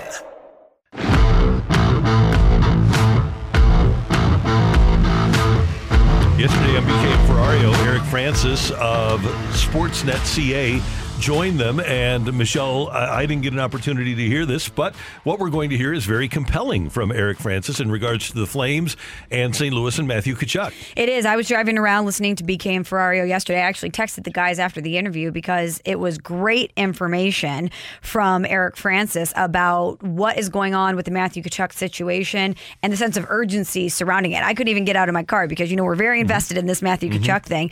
And if you are in Calgary right now, I think you pretty much are seeing that the writing's on the wall. Matthew did not file for arbitration, so the Flames filed for arbitration with him, and that gave them a little bit of flexibility in dealing with Matthew Tkachuk. But if the Blues are going to go after him, Eric Francis says it's going to take a haul. Hey, the, the core of this team, yeah, you're losing your two superstars, no question about it. Matthew Tkachuk and Johnny Gaudreau, they made up the best line in hockey this year by a country mile. And, uh, you know, with Elias Lindholm, obviously massive hole when you lose Gaudreau for nothing. Tkachuk, you're going to get a return. You're going to get a top six forward. There's no question about it. You're going to get draft picks. You're going to get young prospects. I mean, I think Matthew Tkachuk, and I've said this for years, uh, he's an absolute unicorn in the National Hockey League. The only guy who I think you can come close to comparing him to is Brad Marchand because of the way they play, Their, their their offensive abilities, uh, the ability to agitate, the ability to turn a game with a hit, uh, with with his mouth. uh, he's a leader. Uh, I can't tell you. I, I think more of Matthew Tkachuk than almost any player in the National Hockey League because of the skill set combination that he brings. And I think the haul is going to be massive. And you're right. You go into the season, you lose a little bit of your negotiating power. You go to the trade deadline, well, then you've narrowed the amount of teams that are interested in Matthew Tkachuk, you know, by a, a huge number as well. So you got to rip the Band-Aid off. Listen, this organization here in Calgary lost Mark Giordano, their captain, last year for nothing. The year before, they lost T J Brody, who was their number two defenseman, for nothing. They lost Travis Hamonic, who was a top four defenseman, for nothing. Uh, I could keep going on, but there's a long history of losing guys for nothing. Uh, this is not going to happen this time around. Matthew Tkachuk with forty-two goals and sixty-two assists. And, Michelle, I think it's safe to say that if Matthew Tkachuk would have been a member of the Blues during these playoffs, that payback for Nazem Kadri would have been swift and decisive. Yeah, we talk about the sandpaper and who's going to be mm-hmm. that guy to enact the physicality. Matthew Tkachuk is the guy, and he brings with that a lot of firepower. He is a weapon in so many ways. But I thought that this was such compelling information from Eric Francis because we don't think about the context there, about how Calgary has had so many guys in recent history leave, and they've gotten nothing in return. Mm-hmm. And now that Johnny Gaudreau is not in, in the picture, they're looking at Matthew Tkachuk, and of course, they want to retain him because he is that unicorn. He is so valuable. But if they understand that he wants to go back stateside and they're not going to be able to convince him to stay or offer him enough to stay, they better get a haul for him, because I don't know how you consistently explain this to your fan base if you lose all of these solid players and you've got nothing to show for it. And at some point, the value of Matthew Tkachuk to other teams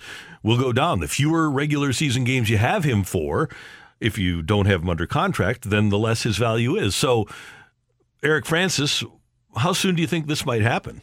The Calgary Flames have done this to buy more time more than anything else. It's pretty clear to me that the two are parting ways and that uh, a long-term deal can't be signed by Matthew Tkachuk, which comes as no surprise to me. The Calgary Flames wanted to buy more time to do the inevitable, which is try to get some significant assets for Matthew Tkachuk and say goodbye to him. I do believe this will be wrapped up within the week. It, within the week? Within the week. Who's got nine million dollars of cap space? What good team has nine million dollars of cap space? I almost ran off the road when I heard him say that with B K and Pereira. I go, within the week? I mean, you you have to think about it, though. If they're trying to buy more time so that they can make the calls and try and get the haul that they want mm-hmm. for him.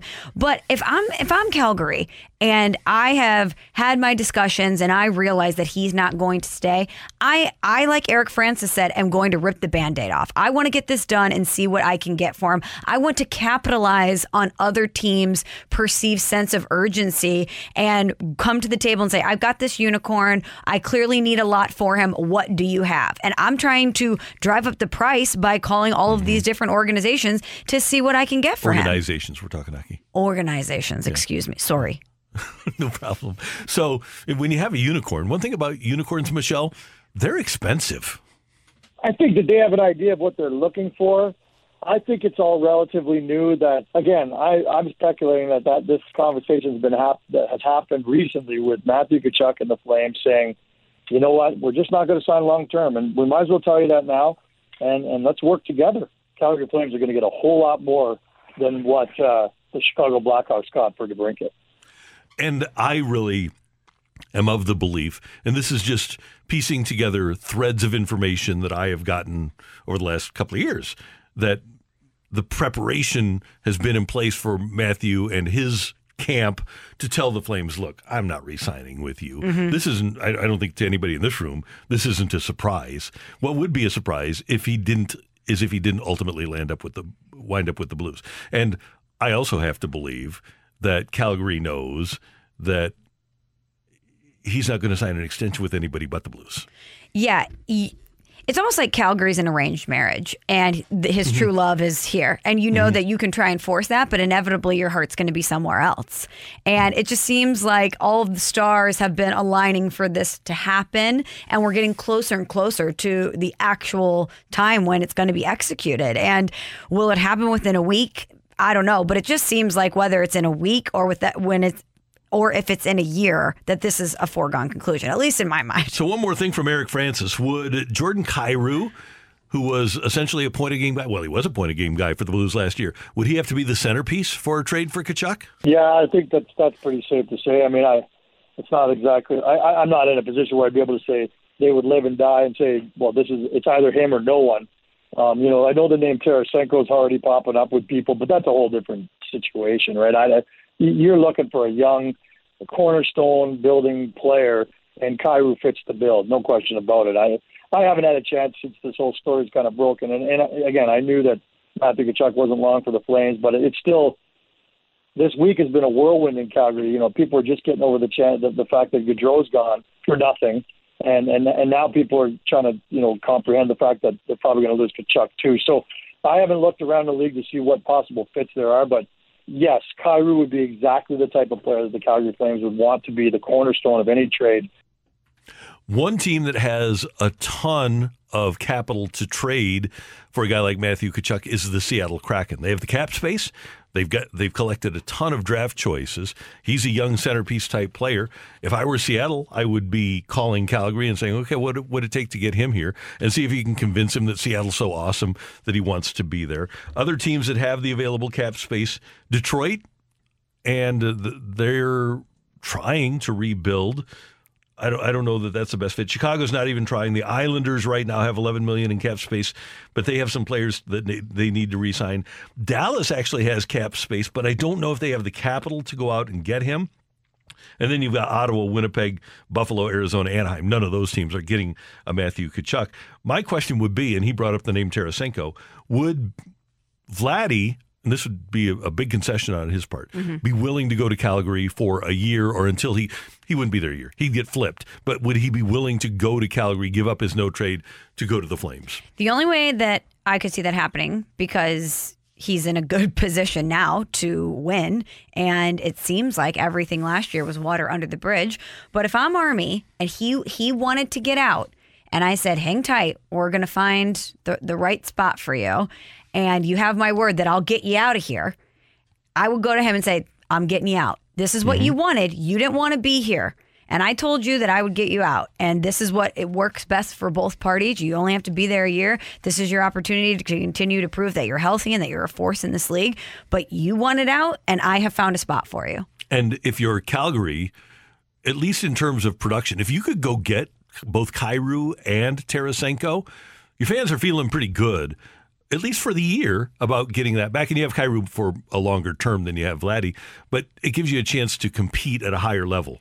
Yeah, absolutely, especially after Eric Francis had laid out all of the guys who left and they got nothing in return. Right. At least if I'm a Flames fan, I can say I got a guy who's been one of the best players in the National Hockey League who can take over a game and carry a team if he wants to. And I have a young all-star who is growing into what could be a foundational piece for my franchise. That's Michelle. I'm Randy, and we'll keep an eye on that one for you here on one oh one E S P N. Coming up, it's The Fight. We're right back to the Carricker and Smallman podcast, presented by Dobbs Tire and Auto Centers on one oh one E S P N. Welcome to The Fight on Carricker and Smallman. In the red corner, Average Joe Listener. And in the blue corner, the undisputed king of morning drive. Please welcome Randy Carricker. eight thirty-eight in Saint Louis. That time check is brought to you by Clarkson Jewelers, an officially licensed Rolex jeweler. Which means it's time for The Fight on Carricker and Smallman here on one oh one E S P N. We are welcoming in Terrence, who's going to be Randy's challenger. Good morning, Terrence. How you doing? I'm doing great. How are you guys doing? We are doing well. Thanks so much. Terrence, where are you from? I'm really from Saint Louis, but I'm calling you from beautiful downtown Los Angeles.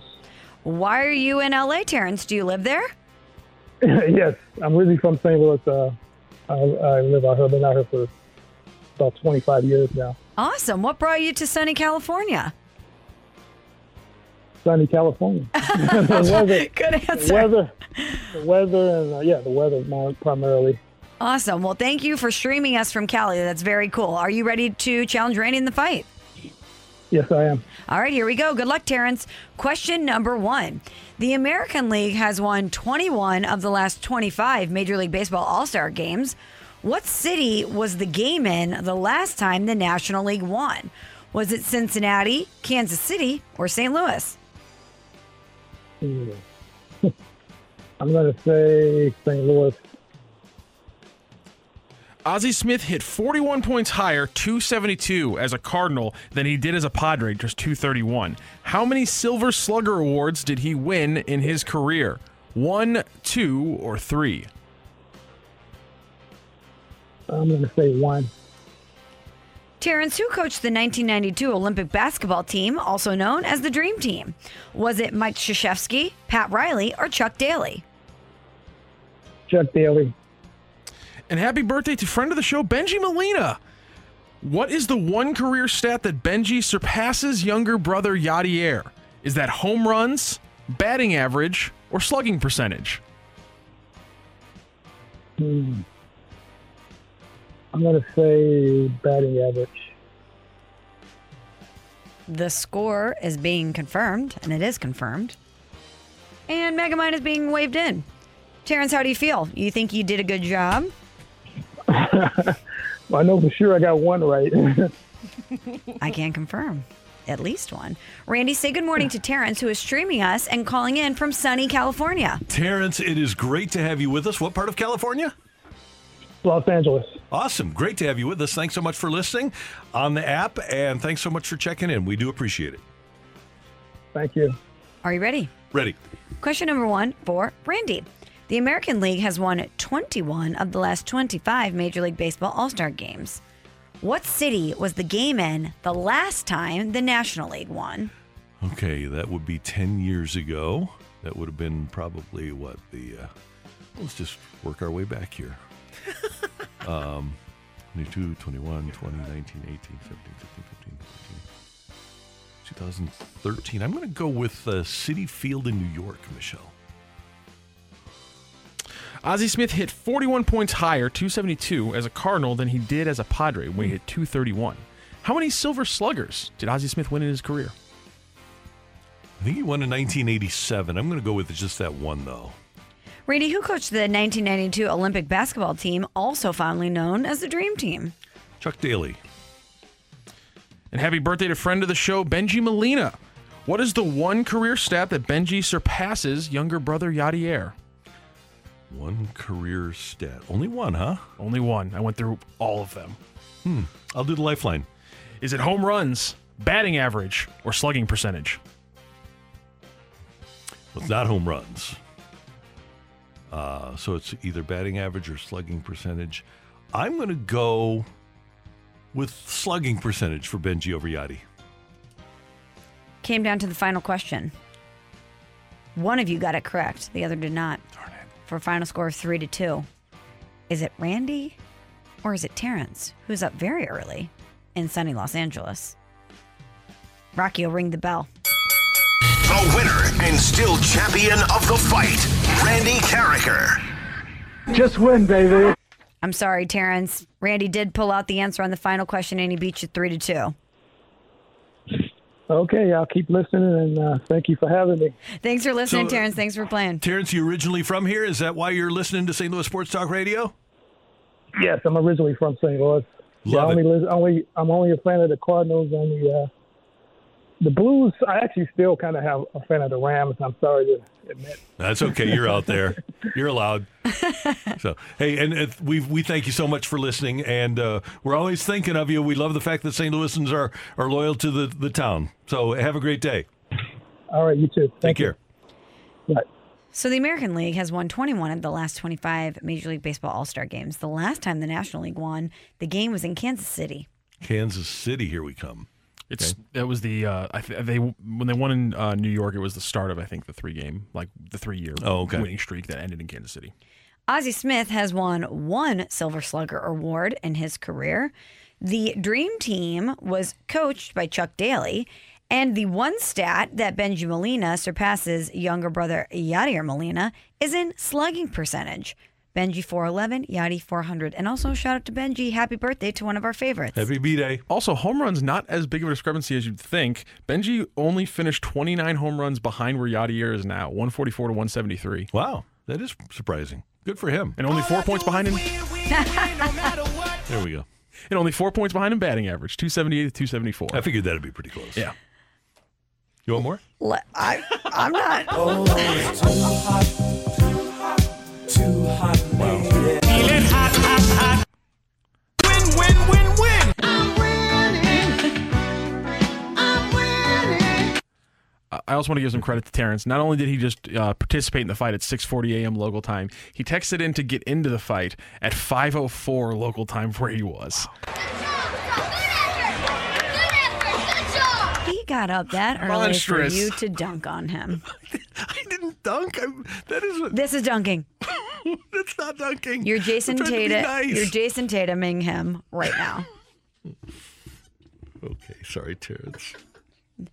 Listen, I'm a you, jerk. You and I both know that you don't feel bad dunking on someone that just admitted on these airwaves that they cheer for the Rams. It's true. I know you better than that, Randy. That's but we love Terrence. That just happened.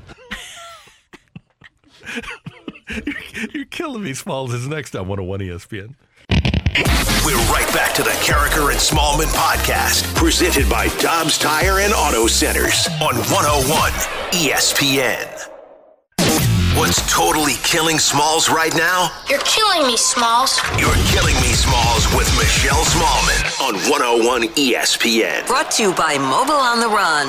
On the Run is your summertime snack and sip store. Jay Delsing is going to join us for the next hour. We're also going to talk to the wizard, Ozzie Smith. But right now it's time for... You're killing me, Smalls. I saw this headline, Randy, and it shocked me. Big news coming out of L S U. The first on-campus Popeyes location in the S E C is coming to Baton Rouge. That's ridiculous. How has there not been not one but multiple Popeyes on campuses in America, but specifically the S E C? Yeah, that...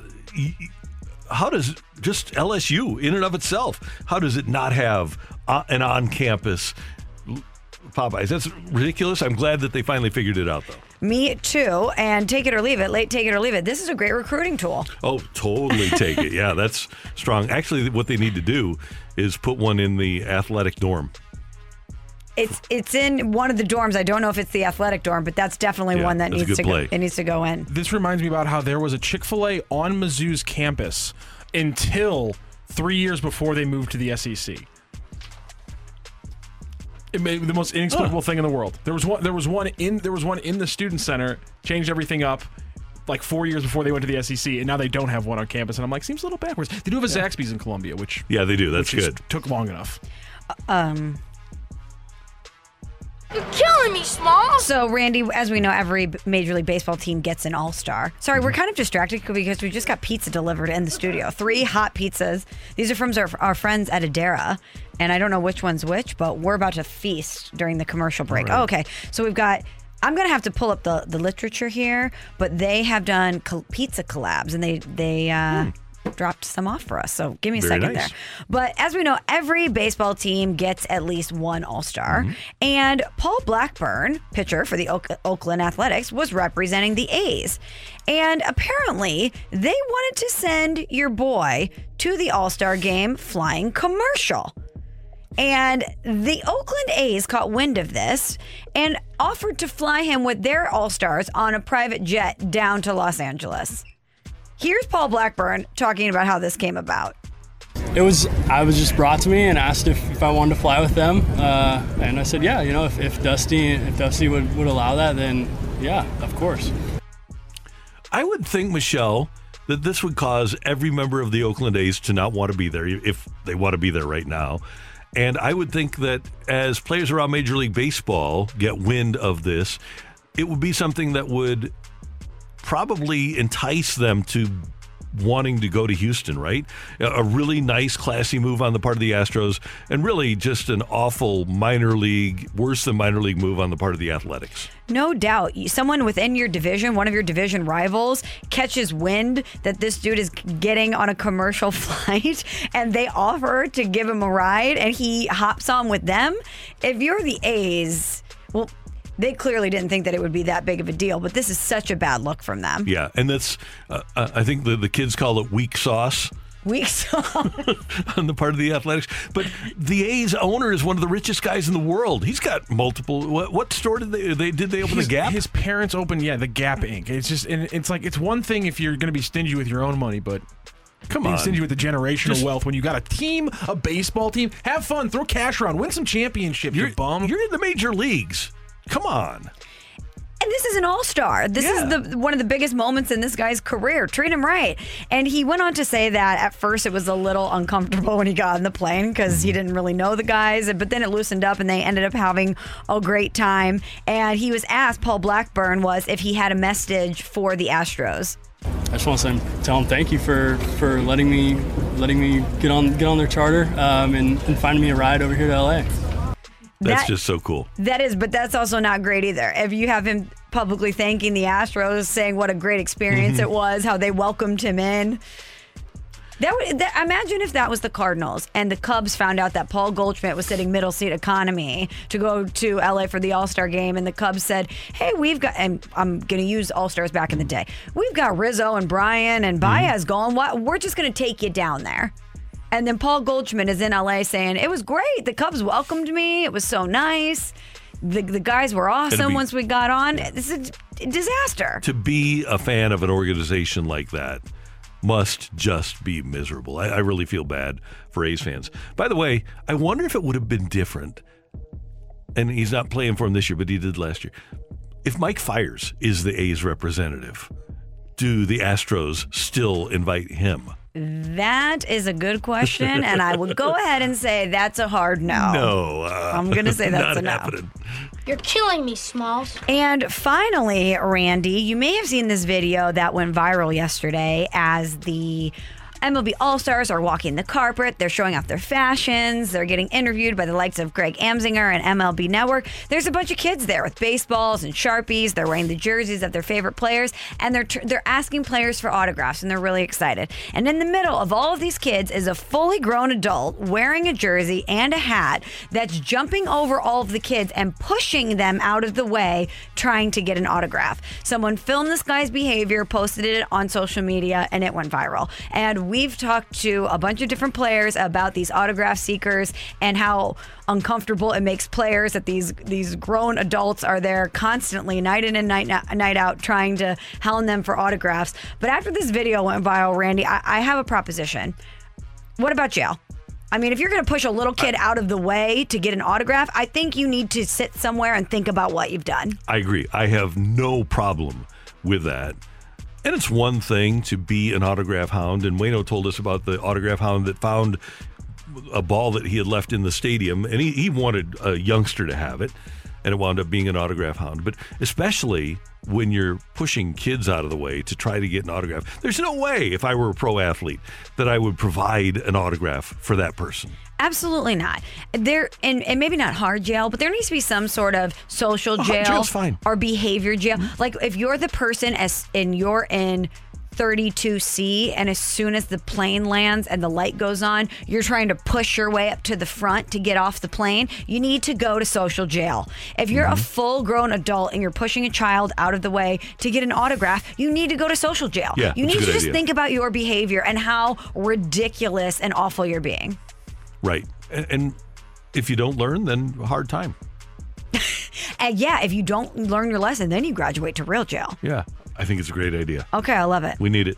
Thanks, Michelle. You're welcome. That's Michelle, and that is You're Killing Me, Smalls, on one oh one E S P N. Next up, our buddy Jay Delsing is going to join us. We're going to talk, well, we're going to have some stories from Uncle Jay during the course of the next hour, plus Ozzie Smith joining us as well on one oh one E S P N. We're right back to the Carricker and Smallman podcast, presented by Dobbs Tire and Auto Centers on one oh one E S P N.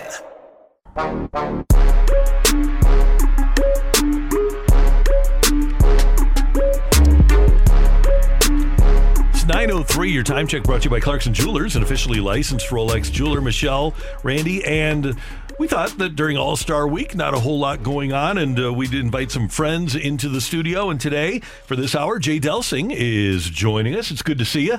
You as well. Thanks for having me. And we're going to talk some golf, and as a matter of fact, in fifteen minutes, Ozzie is going to be with us. He's going to join us on the phone. He's got some cool things happening, but I know you and Ozzie have a great relationship, and Ozzie has become quite the golfer. Oh, my gosh. He loves the game and what he's done for the game, you guys, in Saint Louis with the P G A Reach program and lending his name, his celebrity. It's a huge deal for golf. It's just a he has helped us so much. Yeah, it's and getting kids involved, getting military involved, getting uh, making golf more diverse. And it's an uphill battle, but he's really doing a lot for it. Oh, my gosh. I mean, I, who doesn't want to do anything that Otzi's involved exactly. in? I mean, I love the guy. That's right. It's got to be so interesting for you, too, Jay, to see these professional athletes be able to pick up the game of golf so easily. After this is something that you've dedicated your life to, so many of these guys, their skill set just translates right over to golf. You know, Michelle, so lucky doesn't even sum it up because how else would I get to hang out with Ozzy? He'd be like, dude, get away from me. I don't know who you are. Uh, but because because of golf and the game, I mean, I'm sitting here with you and the people that I've met, the connections that I've made, you know, the charitable work that the game, you know, the guys in front of us taught us, you know, that this is what golf does. I just, there's nobody been luckier than me. It's ridiculous, the, the things, the places, the people that has taken me. You had a, a long career on the tour. And I don't think I've ever asked you, what was your favorite tournament to play in? Not the majors, because obviously everybody loves those, but was there a spot on tour that was the coolest stop? For me, uh, it, it generally um, focused around where I played well, mm-hmm. and those weren't there. There weren't that many of those. But Memphis, uh, first of all, it was kind of like a home, a home. Uh, There really isn't no home course for, mm-hmm. for someone that lives in Saint Louis. If you live in Orlando and say you're a member at Bay Hill, you'd get a home a home tournament every year, but I never did. It was easy for my fa- my parents to get down there. You know, you just jump on fifty-five and head down four hours, and I, I, I probably should have won that tournament two or three times, which I didn't win any, but um, I still... I still remember um, one year I finished second there and uh, took... The girls, they were little babies in the locker room with me, and um, a, a couple of stories were fun. I, I'll, I'll never forget, you know, you the locker room attendants just do everything for you.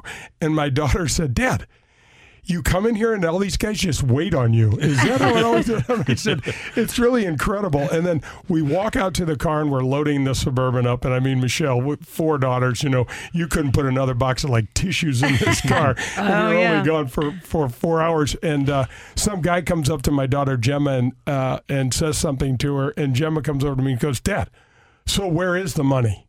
And I said, what? Because we never talk. I never talked about money and what, what I made and stuff. When I finished second, I had a really nice payday. And he goes, I don't know. That guy right there just said, you just made a hell of a lot of money. I don't know where it is. I love that he dropped that nugget of info for your daughters. Oh, yeah. Um, yeah. But, Jay, I want to go back to the beginning because I don't know if I've ever talked to you about this. How did you first even get into golf? When was that something that you really decided that you loved as a kid? Well, it was sports, really, Michelle. My dad played Major League Baseball, and if if I had my druthers, I would have never played golf. I would have just stayed with baseball. But we had Church League Baseball, which was, you know, six or seven games a summer, one practice a week, and then, you know, we'd be organizing kids in the field trying to have a uh, a game, and then, you know, in the bottom of the third, the shortstop has to go have dinner, and there goes your game. And it just used to piss me off, and nobody else really cared that much. And so my dad would go play every once in a while. I'm like, Dad, where are you going? And he's like, I'm going to go play golf. And I'm like, we don't even know what golf is. And I'm the fourth of five. So I, I was like, my parents were like, my parents gave me a small piece of luggage for my senior year in high school and said, you know, fill it up and get going. You know what I mean? It was like, it was easily understood. I needed to kind of get out on my own. And um, so a scholarship was a, a had to be a deal because we didn't have any money. And my dad wound up taking me to play golf one day, and when it was North Shore Country Club, which, you know, Randy, Country Club, as you know, is a, mm-hmm. in parentheses because that place is a goat track. We used to go sleigh riding on it, which was a much better place to sleigh ride than it was to play golf. But, but it, we didn't, you know, when you don't know, you don't have a lot of money, and you don't know that there's other things out there, you don't think much of it. And so I started playing golf almost every day with my mom's clubs, and I didn't know it wasn't cool to have redheaded woods. You know, I had I think I had Patty Bergs or something, and until I got playing with some peers, and they're like, dude, those are girls' clubs. I'm like, they didn't know I was wearing girl hand-me-down shirts. I was just wearing all sorts of stuff because it was like just whatever you had, man. So I just um, started doing it, Michelle. Uh, my sisters were lifeguards down at the pool that this place had, and I just got so bored with the swimming aspect of it, so I would jump the fence and go look for golf balls. And and um, when I was like uh, twelve or thirteen, I just kept bugging my dad to to get me to caddy, let me, you know, take me to the golf course. He goes, "You're going to go caddy." And I'm like, "I don't, what's a caddy?" So I went over to Norwood when I was like thirteen, and um, some funny stories about the caddy room. So there were older gentlemen caddying, and, you know, it was a rough crowd. I learned how to swear at a Olympic level, which I still do very well now. Play cards, bet on sports, all of the things, you know, a, a nice Catholic boy needs to learn. But um, it got me introduced to Norwood. It got me introduced to an entirely different um, section of people. Um, and I was just hooked. My dad would, he worked for the Saint Louis Review, and he, he grew up on a farm in Wisconsin, so he wasn't really educated. So when he stopped playing, he sold advertising for the Saint Louis Review. You know, the paper nobody reads in town. That's when we had two papers. Anyway, so I regress. But um, no. it, it just it just bit me, Michelle, and it hasn't let go. And I, I'm so grateful. It was just, you know, I, I'd caddy, and I'd, after caddying, um, I'd work in the back room, and these guys just couldn't get rid of me. You know, I just hung around and hung around, and then they started paying me, and then they started letting me play the golf courses. And I had never seen a golf course that had a sand trap before, so it was like, this is some pretty cool stuff. And when's the first time you realized, I could really do this? This could be my job professionally. Oh, man, I still did. So I got my scholarship to U C L A, which was so huge because I had the Walton and Wooden poster up in my bed. And well, my brother and I lived in the basement. And um, I, I'll I'll never forget that coach at U C L A calling me. I was going on a recruit trip. I was going to the Arizona schools, Arizona State and Arizona, A S U, and then uh, up to U S C. And he said, "Why don't you come across town after you visit U S C and, and, and um, check us out?" And they were paying for all this. So I'm like, the first thing I did was, how many trips do I get? And I took all of them. I went, to, I went down to Wake Forest. I went to Houston, all these really cool places. And um, to go to U C L A was just, I, it wasn't necessarily a dream dream, but then when I got out there, I'm like, this is so cool.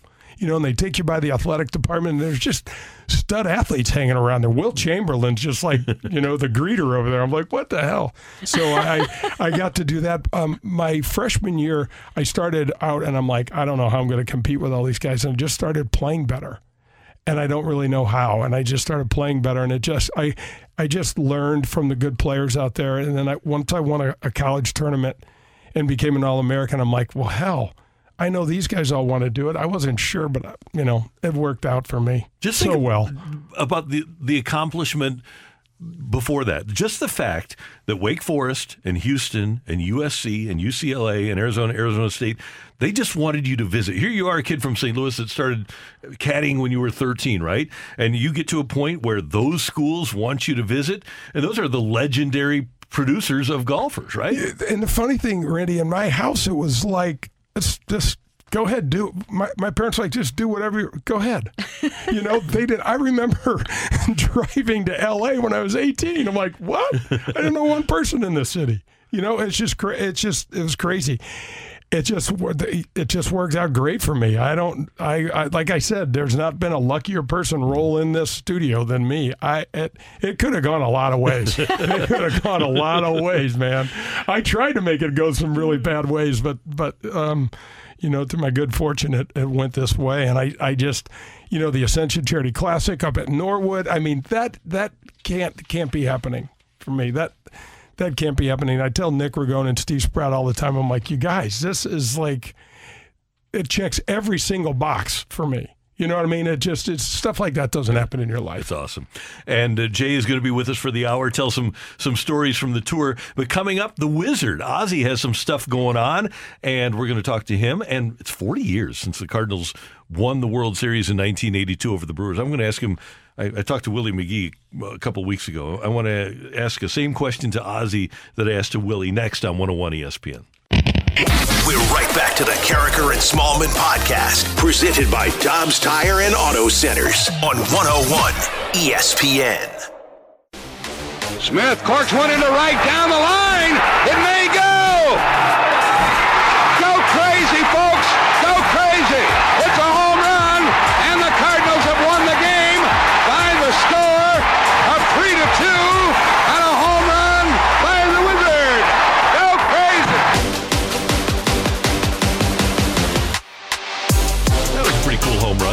Schmelzman is here.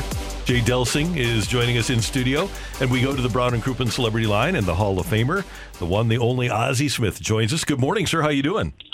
All right. How are you guys?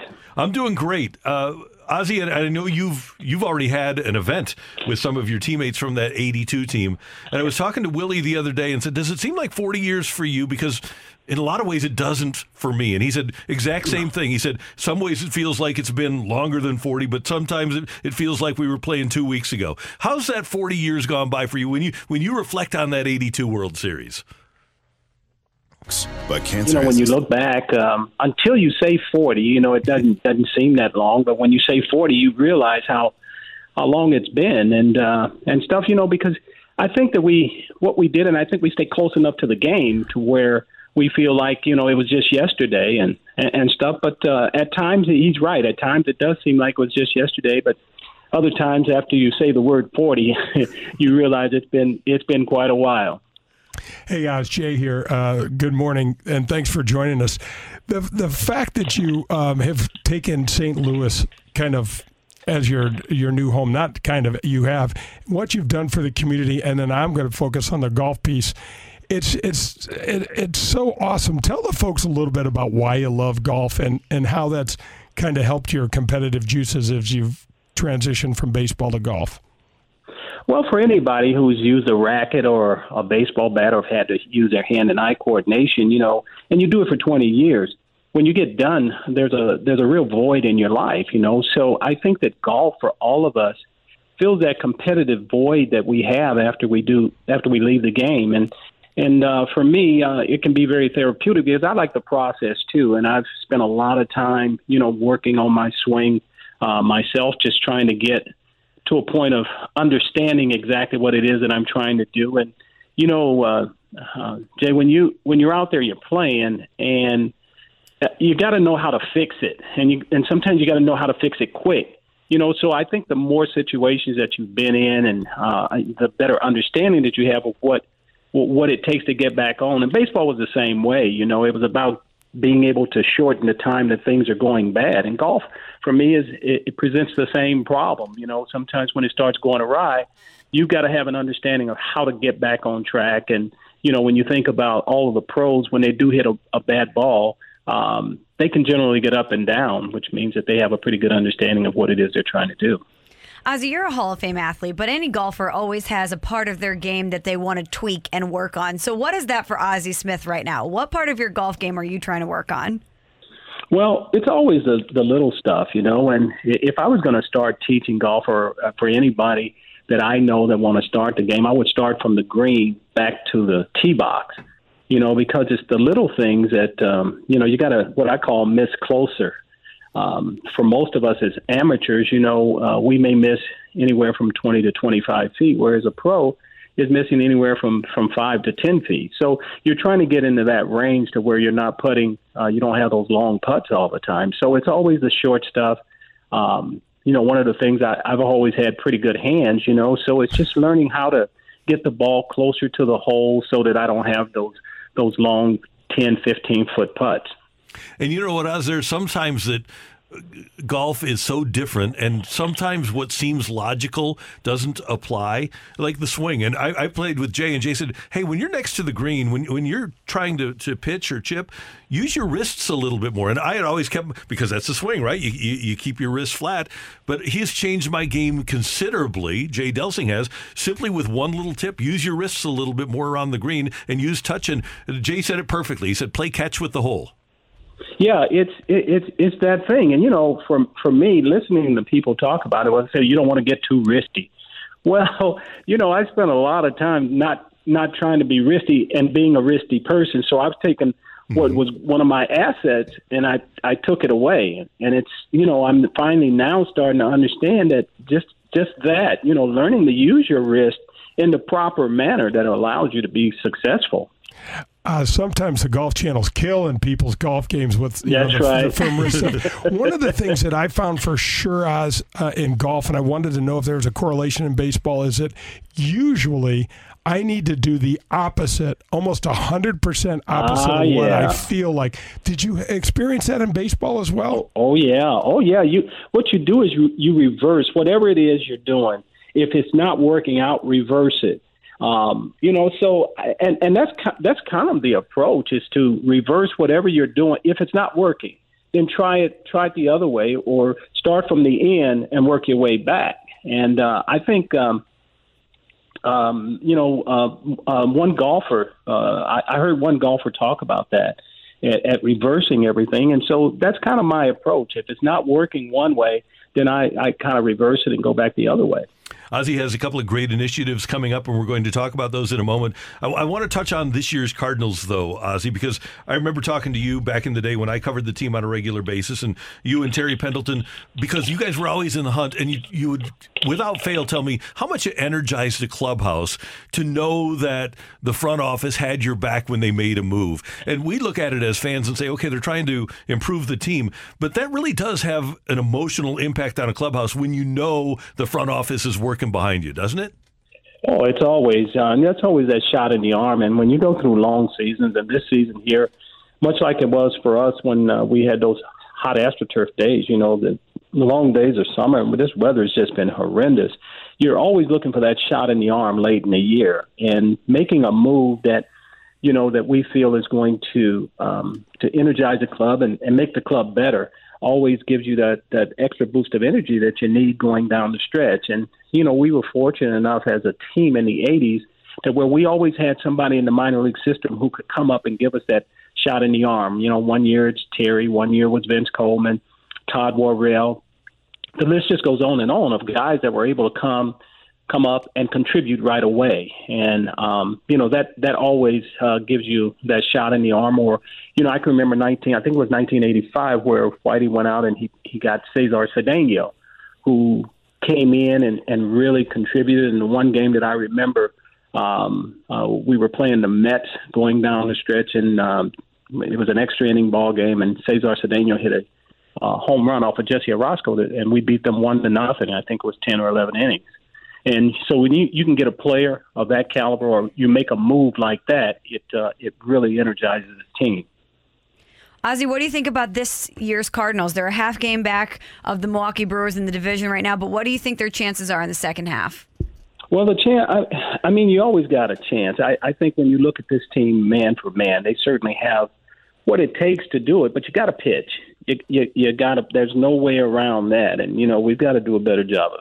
Of, of pitching, and um, that's what's going to make the difference down the stretch. It'd be nice to be able to get um, Jack uh, Flaherty back and uh, back on a regular basis. You know, he comes back in a couple games and, and stuff, but it'd be nice to have him healthy all the way down the stretch. And, uh, you know, hopefully uh, he'll be able to come back and, and, and contribute. The Wizard Ozzie Smith with us on one oh one E S P N. And Oz, I run into people all the time who say, hey, I ran into Ozzie Smith, got a chance to talk to Ozzie Smith, and you are unfailingly great to everybody. But you've started an initiative called S T L Wizards so that people can enhance and, and deepen their relationship with you and with other people that are, are fans of Ozzie Smith. Yeah, it's a uh, what we've tried to do, and um, uh, we, we've tried to create a social club that's designed to bring me, uh, my fans, and friends together in a more meaningful way. And, and what Saint Louis Wizards allows us to do is to organize all the fans and supporters in a more meaningful way. Um, they can get to know each other. They can know me on, on a more intimate level. And this way we can form a stronger community and hopefully uh, have a, a great impact on Saint Louis. And, you know, it's a one-time fee that uh, you can join the club. There's uh, there's different levels that you can join at, and um Uh, the, the higher up you go, the, the the more access and stuff you have to special events. So uh, people can pre-order um, at on St Louis Wizards dot com. The the membership fee is a one-time only membership fee that, that will offer the fans a lifetime membership. And, you know, you'll have virtual experiences and in-person experiences held in and around the Saint Louis area. And you can, as you mentioned, go to S T L Wizards dot com, and S T L Wizards is on all social platforms too. And be sure to register in time for the launch party at the end of August for S T L Wizards so that you can uh, have a, a stronger relationship with the Hall of Famer Ozzie Smith. Another thing, you and I both get uh, much of our golf equipment, if not all of it, from our friend Chris Muir at Golf Discount of Saint Louis. And so you had your driver last year, and you, it was replaced by another Callaway driver, right? How did this this now autographed Callaway Epic driver work for you in twenty twenty-one? Well, it worked great for me, and uh, and to, to be honest with you, what we usually do is I usually kind of just trade them out. And uh, the ones that I get rid of, I, I sign them and, um, you know, I autograph them and, and stuff. And then uh, Chris uses it for charities and so forth and so on. And, um, you know, we've we've been doing that for the last four or five years. And what we're doing now is we have last year's Ozzie Smith Callaway Epic Driver up on eBay, and uh, somebody's going to get a, a priceless, one-of-a-kind item. The Ozzie used driver from last year that is autographed will come with a certificate of authenticity, and all the proceeds will go to P G A Reach, which I know is near and dear to your heart. Yes, uh, Randy, and, and let me say this here. You know, uh, they usually come in that green and and uh, and, and black, but but I get this specially colored. It, it'll, it'll come with a red trim, so mm-hmm. uh, it's uh, it it always looks good. Red always looks good, you know. So uh, we get that done. Chris gets that done for me and, and stuff. So it's a, it's a special one. And as you said, I'll uh, sign it. It's signed already, and uh, you'll get a, a letter of authenticity as well. So that'll be great. And you can, uh, I've tweeted the, the link if you want to go check it out on eBay, or just uh, search on eBay for Ozzie Smith's autographed twenty twenty-one driver, and you'll be able to find it there. We understand that you have a tee time today. Yeah, I have a tee time today over at uh, Meadowbrook, about eleven, I think it is. So uh, I've got to get a move on here, and um, I've worked out already this morning, so look out, here I come. All right. Go get them, Oz. Hey, hey, Oz, we, we always love having you on. Thanks so much for the time. Enjoy your day. And again, S T L wizards dot com if people want to get pre-ordered. And the launch party is at the end of August.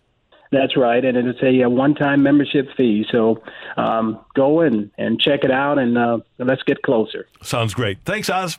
All right, thank you, guys. See you later. That is the Hall of Famer, the Wizard, Ozzie Smith, joining us on one oh one E S P N. And again, uh, this driver, how many times are you going to get the driver that Ozzie Smith used for a whole season, right? How many times are you going to get that opportunity? So just check it out on eBay. I've got it up at uh, on my Twitter page at Randy Carricker, and you can link to it, and hopefully we'll raise a lot of money for P G A Reach. And you've done a lot with P G A Reach as well. It's an amazing initiative here in town. Yeah, it really is. I mean, again, this, not to kick the dog here, but having Ozzie, you know, his his efforts and his name and his celebrity to to golf and P G A Reach and just anything um, w- with him just gives us so much more credibility, and, and it just expands our, our ability to reach people. It's f- phenomenal. And we don't think about it because we saw Ozzie play, but when he goes into schools now to talk to kids, they have to bring a, a video of his baseball exploits because kids wow. don't, they, they didn't get a chance to see Ozzie play. So yeah. they say, okay, here's what Ozzie Smith is all about. It's like why Michael Jordan wanted to do The Last Dance, because yeah. a whole generation of kids knows him for sneakers. Yeah, absolutely. That's Michelle. Jay Delsing is here. I'm Randy Carricker. And coming up, more stories from the tour with Jay on one oh one E S P N. We're right back to the Carricker and Smallman podcast, presented by Dobbs Tire and Auto Centers on one oh one E S P N.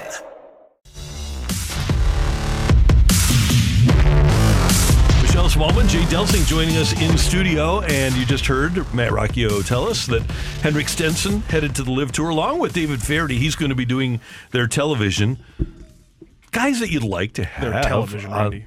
Uh, their, te- sorry? their television. Their, yeah, YouTube and uh, on, on their website. Certainly guys that you'd like to have. I mean, you don't like losing people if you're the P G A Tour, but at this stage, losing Henrik Stenson, is is that a big deal for the P G A Tour? It's it's not. I mean, I don't think anybody wants to lose. It's it's not that he still can't win and compete occasionally, but most of the guys like Poulter, Garcia, Lee Westwood, that's on they're on the, the backside of it all, you know. Um, and having Flaherty go is is really an interesting thing. He, he seemed kind of lost to me at N B C, like he just mm-hmm. seemed kind of. In the he was in the mix, but he they, he, he was kind of it felt restricted or something. I, I'm sure he's going to have a, a huge presence on whatever. I I've not even watched the streaming. I don't know if you guys have. I don't have much interest either. in it. But um, I've been texting him. He hasn't texted me back, so he's probably still working on the contract. I don't know. and, and Jay, uh, Charles Barkley said publicly that he was going to meet with L I V officials about having some sort of media presence there, potentially being their media face. What was your reaction when you heard that? Why? Why for Liv or why for yes. for Charles? Yes, I mean both. What, what? I mean, Charles obviously a cash grab, right? Yeah, of course. Like everybody else. He said else. He would kill a family member exactly. to get the two hundred at least, million. At least he was honest about that, Michelle, and I, and I respect that. But I mean, here here's the thing that seems really apparent to me. This is a shotgun approach to everything. They're just blasting as much money as they can around and trying to hit whatever they hit. So they're yeah. throwing it out. You know they've you know they've gone to everyone, in the, probably in the top one hundred fifty players in the world golf rankings, and here's what they here's what they've knocked off. Yeah. So, I mean, I don't know. I love listening to Charles Barkley. He's a he's a riot. I've actually got to play golf with him, believe it or not, and he's that's even more bizarre than you can imagine. But um, yeah, I, I what what's he going to do? To the, I mean, what's he going to bring to the table other than you know, his brand of humor and personality, his take mm-hmm. on things that I, and it's still streaming. Right. And, and I wonder, realistically speaking, if you're the Saudis and you hire Charles Barkley, at some point Charles Barkley is going to say something about the Saudis because he does. That's just who he is. And he's going to say something that they aren't happy with. He's their own employee, but he's going to say something that they, it's inevitable, right? I, you're, that's a good point. I mean, you know, like what Phil said in the quote in his book, you know, they're scary people. Mm-hmm. Not, not not quoting him, and, and, and um, I'd be I'd be petrified. I mean, you know, you have a drink or two, and you know, certain things get said, and you don't know who you're saying it to, and next yeah. next thing yeah. you know, you can't find your dog. You know, it's, exactly. That's not a good thing. Yeah, no. Hey, I want to know how many years on tour for Jay first. Oh gosh, probably about t- between twenty-five and thirty. Okay. The last were kind of blurry because I didn't play all that much. Yeah. Best player you were ever paired with on tour? Ooh, okay, so when I'll, I'll say this in, in two uh, versions. When I uh, was a freshman at U C L A, my very first tournament, I was I had a really good tournament. I got paired with Bobby Clampett. No, no, no, no, no not you have to be a pretty avid golf fan to know who Bobby Clampett is. But back in the day, Beverly he Hillbillies. was a it's a U C L A thing, right? Yeah, he was a stud. He played. Yeah, he played uh, B Y U. But I played in the last group with him. And I think I was a couple of shots off the lead starting the day. He shot sixty-five the last day with three three putts, beat me by ten. And I had never seen golf to this day that good. He hit the ball so straight and so long at the time. It, it was incredible. The the best, I mean, it would have to be Jack Nicklaus. There's something, you were paired with Jack? There's something about playing with Jack that there's this aura that came off of him that you're like, well, he's going to make this one too. You know, this is going to go well for him. And you know what inevitably happens is your game goes into the tank because you're like, oh yeah, oh, it's my turn to hit now. You know? Yeah, that's what I was going to ask is when you're paired with somebody like Jack Nicklaus, are you so in your head about being there with him or and not only focusing on what he's doing, but thinking that he's focusing on what you're doing, that it impacts your, your game? It does. And, and I got paired with Jack at the Memorial Tournament, which was his own event, and it was, you know, as I got as I got uh, older, I, you know, I got paired, I got I got to play with everybody, and and it you you get used to it. But the first time I played with Greg Norman, it was shocking because this guy drove the ball. I was always long. He was every bit as long as I was, but I hit you know five fairways a day. He hit them all. And he was number one player in the world. And it was Greg Greg's. His nickname was like Greg Enormous because he just wanted to be bigger than everything. Like when Jack Nicklaus got a private plane, Greg got a seven thirty-seven. Oh, wow. You know what I mean? It was oh, one wow. of those deals. And so, and, and that's kind of how it was when we were at Fox as well. Greg was just always, he just couldn't figure out a, a way to be part of the team. But playing golf with these guys and watching them uh, and, and watching how they would, you know, when you when you reboot, you're sitting down having a beer after the round and going, you know, what just happened? You know, some things went good, some things didn't go so well. And then you have this visual of what they did, You know, and I, I, as a rookie one year at Memphis, I was paired with Hal Sutton, and he, we were both in a decent position. I, unfortunately, got on the highway heading south and went back towards the middle of the pack, and he won the tournament. And I can remember the last five holes, the excitement of watching him do what he was doing. It pissed me off as a competitor, but it also just destroyed my... I, I think I bogeyed the last four holes just because I had no concentration left, but I was so enamored in like, yeah. what's going to happen here? Mm-hmm. Yeah, that's got to be crazy. Now, you mentioned having a beer after after the round to decipher what went on. Who's the most fun guy on tour that you've been with to sit down and do that with? Oh my gosh! So Steve Pate is the human volcano. He's he, but he went to he. I went to college with him, and I, we were sitting down at um, in Greensboro, having. Um, a few beers and commiserating and telling each other, oh gosh, well, I did this and I did this worse than, you know, and, and Lanny Watkins walks by. Lanny is not really that nice a guy. You know, he, he not when you when you play with him, he talks about like he. I'll never forget. I'm walking down like the third fairway paired with Lanny Watkins. And he goes, did I ever tell you what Ben Hogan said to me? And I'm like, I stopped and tied my shoe. You know, so you keep walking. I'm like, I couldn't give it, you know. But anyway, that's kind of that's how the conversations go. You'd be shocked at what gets talked about over five hours of walking around with yeah. these. You that's know, a lot of some, time to fill. A lot of type A, a lot of ego going on there. But Steve and I are sitting there, and we're not. We're we've only started drinking, you know, and so we're just commiserating. And and he's like, you double bogey that hole. It's so easy. I'm like, yeah, I know. I thought it was easy too. And Lanny walks by and he goes, hey. And we kind of just look at him, and we're just sitting at the bar, and it's in the locker room. It's one of the few places that it's not a public bar, and, and it was just a great place to hang out. And he goes, hey, are you guys rookies? And we said, yeah. And he goes, let me explain something to you. Half the guys out here don't care. The other half wish it was twice as bad. Just go home. And he walked away. And I looked at Peter and I go, he can't kick us out of the bar, kid. You know, and he's like, no, he can't do that. So we just stayed there. But I mean, uh, some of the stuff that Steve has done, and he gets this look in his eye uh, on the golf course and just loses all sense of what he should should do and should say. And so we saw a lot of that at college. He he would probably be right up there. You hear the great Jay Delsing every Sunday morning here on one oh one E S P N. We are honored to have him here in studio with us. We are going to have a final segment coming up with Jay. He talked about hitting the fairway about five times. He hits it more than that. And we're going to find out how to do it next on one oh one E S P N. We're right back to the Carricker and Smallman podcast, presented by Dobbs Tire and Auto Centers on one oh one E S P N.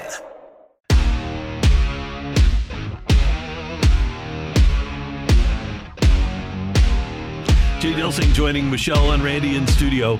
And uh, Jay and I got a, a chance to go out and play about a month ago. And uh, it, it, it's great to play. And you're so kind because you say, hey, I, I hate to give lessons on the course. I, I was there because I wanted lessons on the course. But one of the things, as you know, and pretty much every guy does, is we swing the club hard. Oh, hell yeah. That's what's fun about it, though, right? You got to put a, you want to put a, you want to drop a bomb every once in a while. Yep. Even, you know, like once a day, if you can just connect. Right, even if right. it doesn't necessarily go straight, you're like, that really felt good. Yeah. Oh, it's such but, a pure feeling, too, you know, when you hit it. Oh, oh, it's so great. But the key is to swing at eighty-five. eighty percent? It's the, the key is to try to not do that, and you're going to do it much more often. And it is infuriating. And it's so... It's so non-male. I mean, mm-hmm, we want yeah. to go full bore, full tilt. I want my feet off the ground, and we, usually it doesn't go that way. It Michelle, doesn't go well. This is why, and if you practice, you'd be great, but this is why the, the the L P G A Tour, they're so good, because it's not within, do you tell me, is it when you go out and play, is it in your nature to swing the club as hard as you can? No, I'm just trying to connect. Yep. Gosh, I, so we got to do the um, L P G A Tour with Fox in two thousand fifteen, and I was watching the ladies play, and I was so impressed. Up and down the, the range, these beautiful swings. Not one woman overswung. Yeah. So I'm mm-hmm. like, okay, I'm going to hit balls this afternoon. I'm not going to overswing.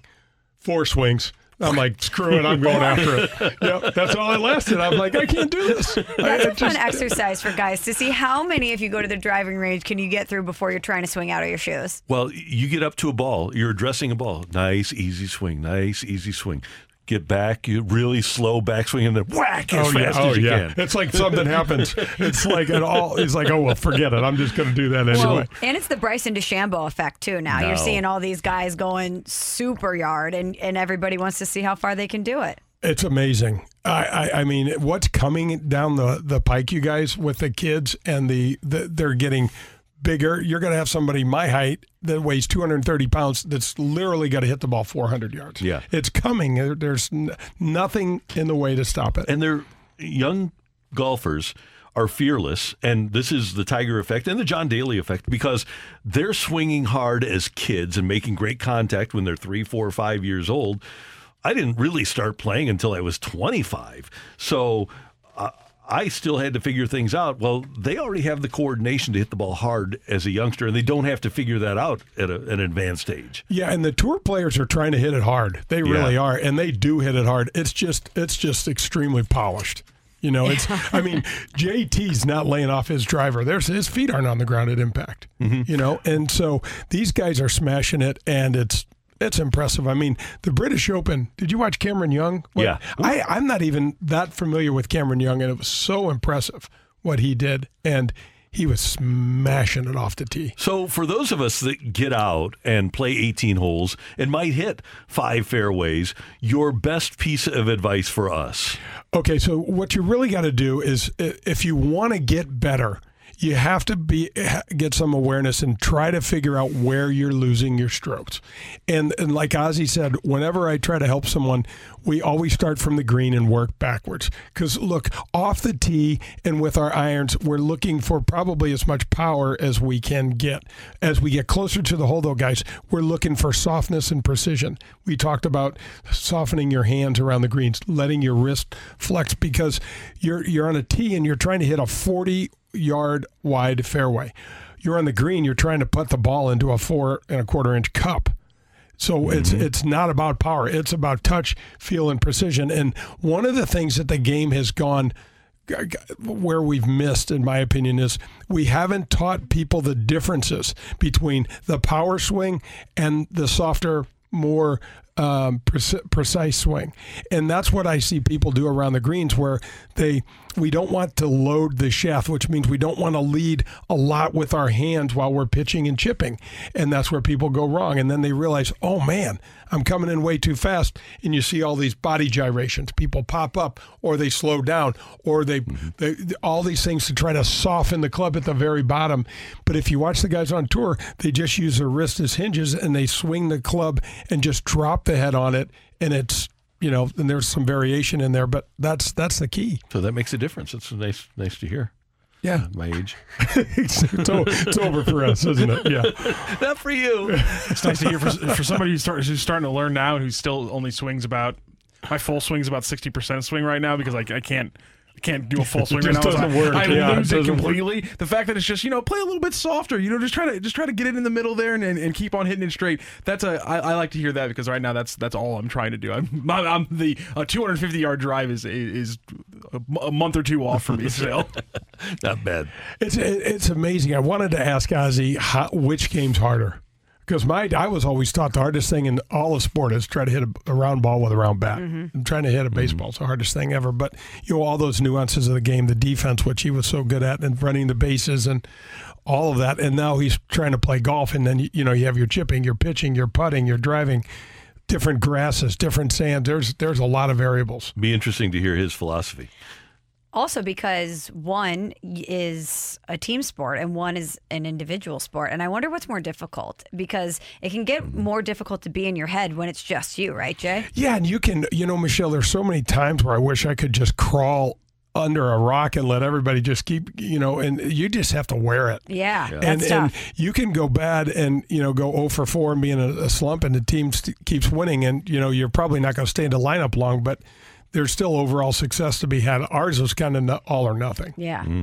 Hey, we have about a minute left. I want you to tell us about Wild Crush, the new wine bar out in Town and Country. Oh, thank you. My partner, Karen Paslowski, and I uh, opened Wild Crush in November. It's right behind the Straubs. It's, uh, we have the freshest wine probably in the entire state of Missouri. We have self-dispensing wine machines that keep the wine fresh up to sixty days. Our problem is trying to keep a bottle for sixty days, because we go through a lot of wine over there. But Michelle, you've been there. Yes. We have a gorgeous uh, patio. Thank you again, Randy, for letting me mm-hmm. talk about this. It's, it's, it's uh, very exciting, but we have a great patio.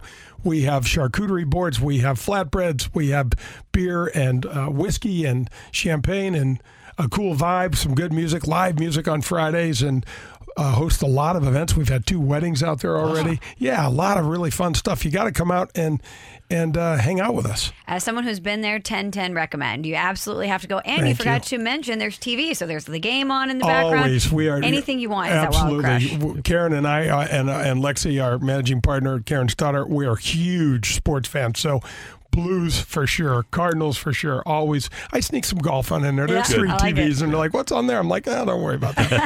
Hey, we'll talk to you Friday morning, and then we'll be tuned in on Sunday morning as well. Thanks so much for having me, you guys. Oh, we love it. having you on. Thanks. Jay Delsing joining us in studio. And by the way, tomorrow, one of the most compelling stories you'll ever hear, Rocky Sickman will join us. He was uh, an Ir- Iranian Iranian prisoner in Iran. Uh, back in nineteen seventy-nine, eighty, was released in eighty-one, and now he is involved with Folds of Honor here in Saint Louis, and Rocky's going to join us tomorrow morning. Great job today by our producer-engineer, Matt Rocchio. Thank you, sir. Pleasure. We're also going to have Randy Wilkins, the director of the Jeter documentary. Oh, yeah, looking forward to that. Mm-hmm. Michelle, great job as always. Uh, thanks, guys. I'll talk to you tomorrow. And we thank you for ta- tuning in, texting in, and being a part of the show for all of us. Until tomorrow morning at seven. Have a great day, Saint Louis. You've been listening to the Carricker and Smallman podcast, presented by Dobbs Tire and Auto Centers on one oh one E S P N. Hi, this is Chris Howard, host of Plugged In with Chris Howard. The College Football Playoff Committee made their decision on Sunday, and as much as I loathe the idea of Ohio State losing their way into the College Football Playoff, I one hundred percent agree with O S U making it in over Bama. Nick Saban citing some hypothetical point spreads to prove his point that the Tide deserve a spot in the college football playoffs holds little substance when you consider Bama's best win is over Texas. No, the committee got it right. T C U had a great season with far more ranked wins than Bama and didn't deserve to lose their spot after playing a surging Kansas State in a championship game. And Ohio State, while not playing some of their best ball later in the season, was still twelve and oh until they came face-to-face with my Wolverines. While the college football playoff system isn't nowhere near as good as it could be, it's better than what we had. And in a few years, it will be better for all of college football. Hi, this is Chris Howard, host of Plugged In with Chris Howard. Get the latest odds and trends for every professional and amateur league out there. From football to basketball to soccer and esports, we've got it all at bet online dot net. And if you love sports podcasts, you can find those at BetOnline as well. And don't forget BetOnline for the N H L, M M A, boxing, and golf. Head to the website today or use your mobile device to learn more. BetOnline, where the game starts. Grab a thirty-day free trial of Live by Live Plus, and you'll get unlimited skips, commercial-free music, and all of the podcasts and live streaming events you can handle. Visit live x live dot com slash podcast one to learn more and start your free trial.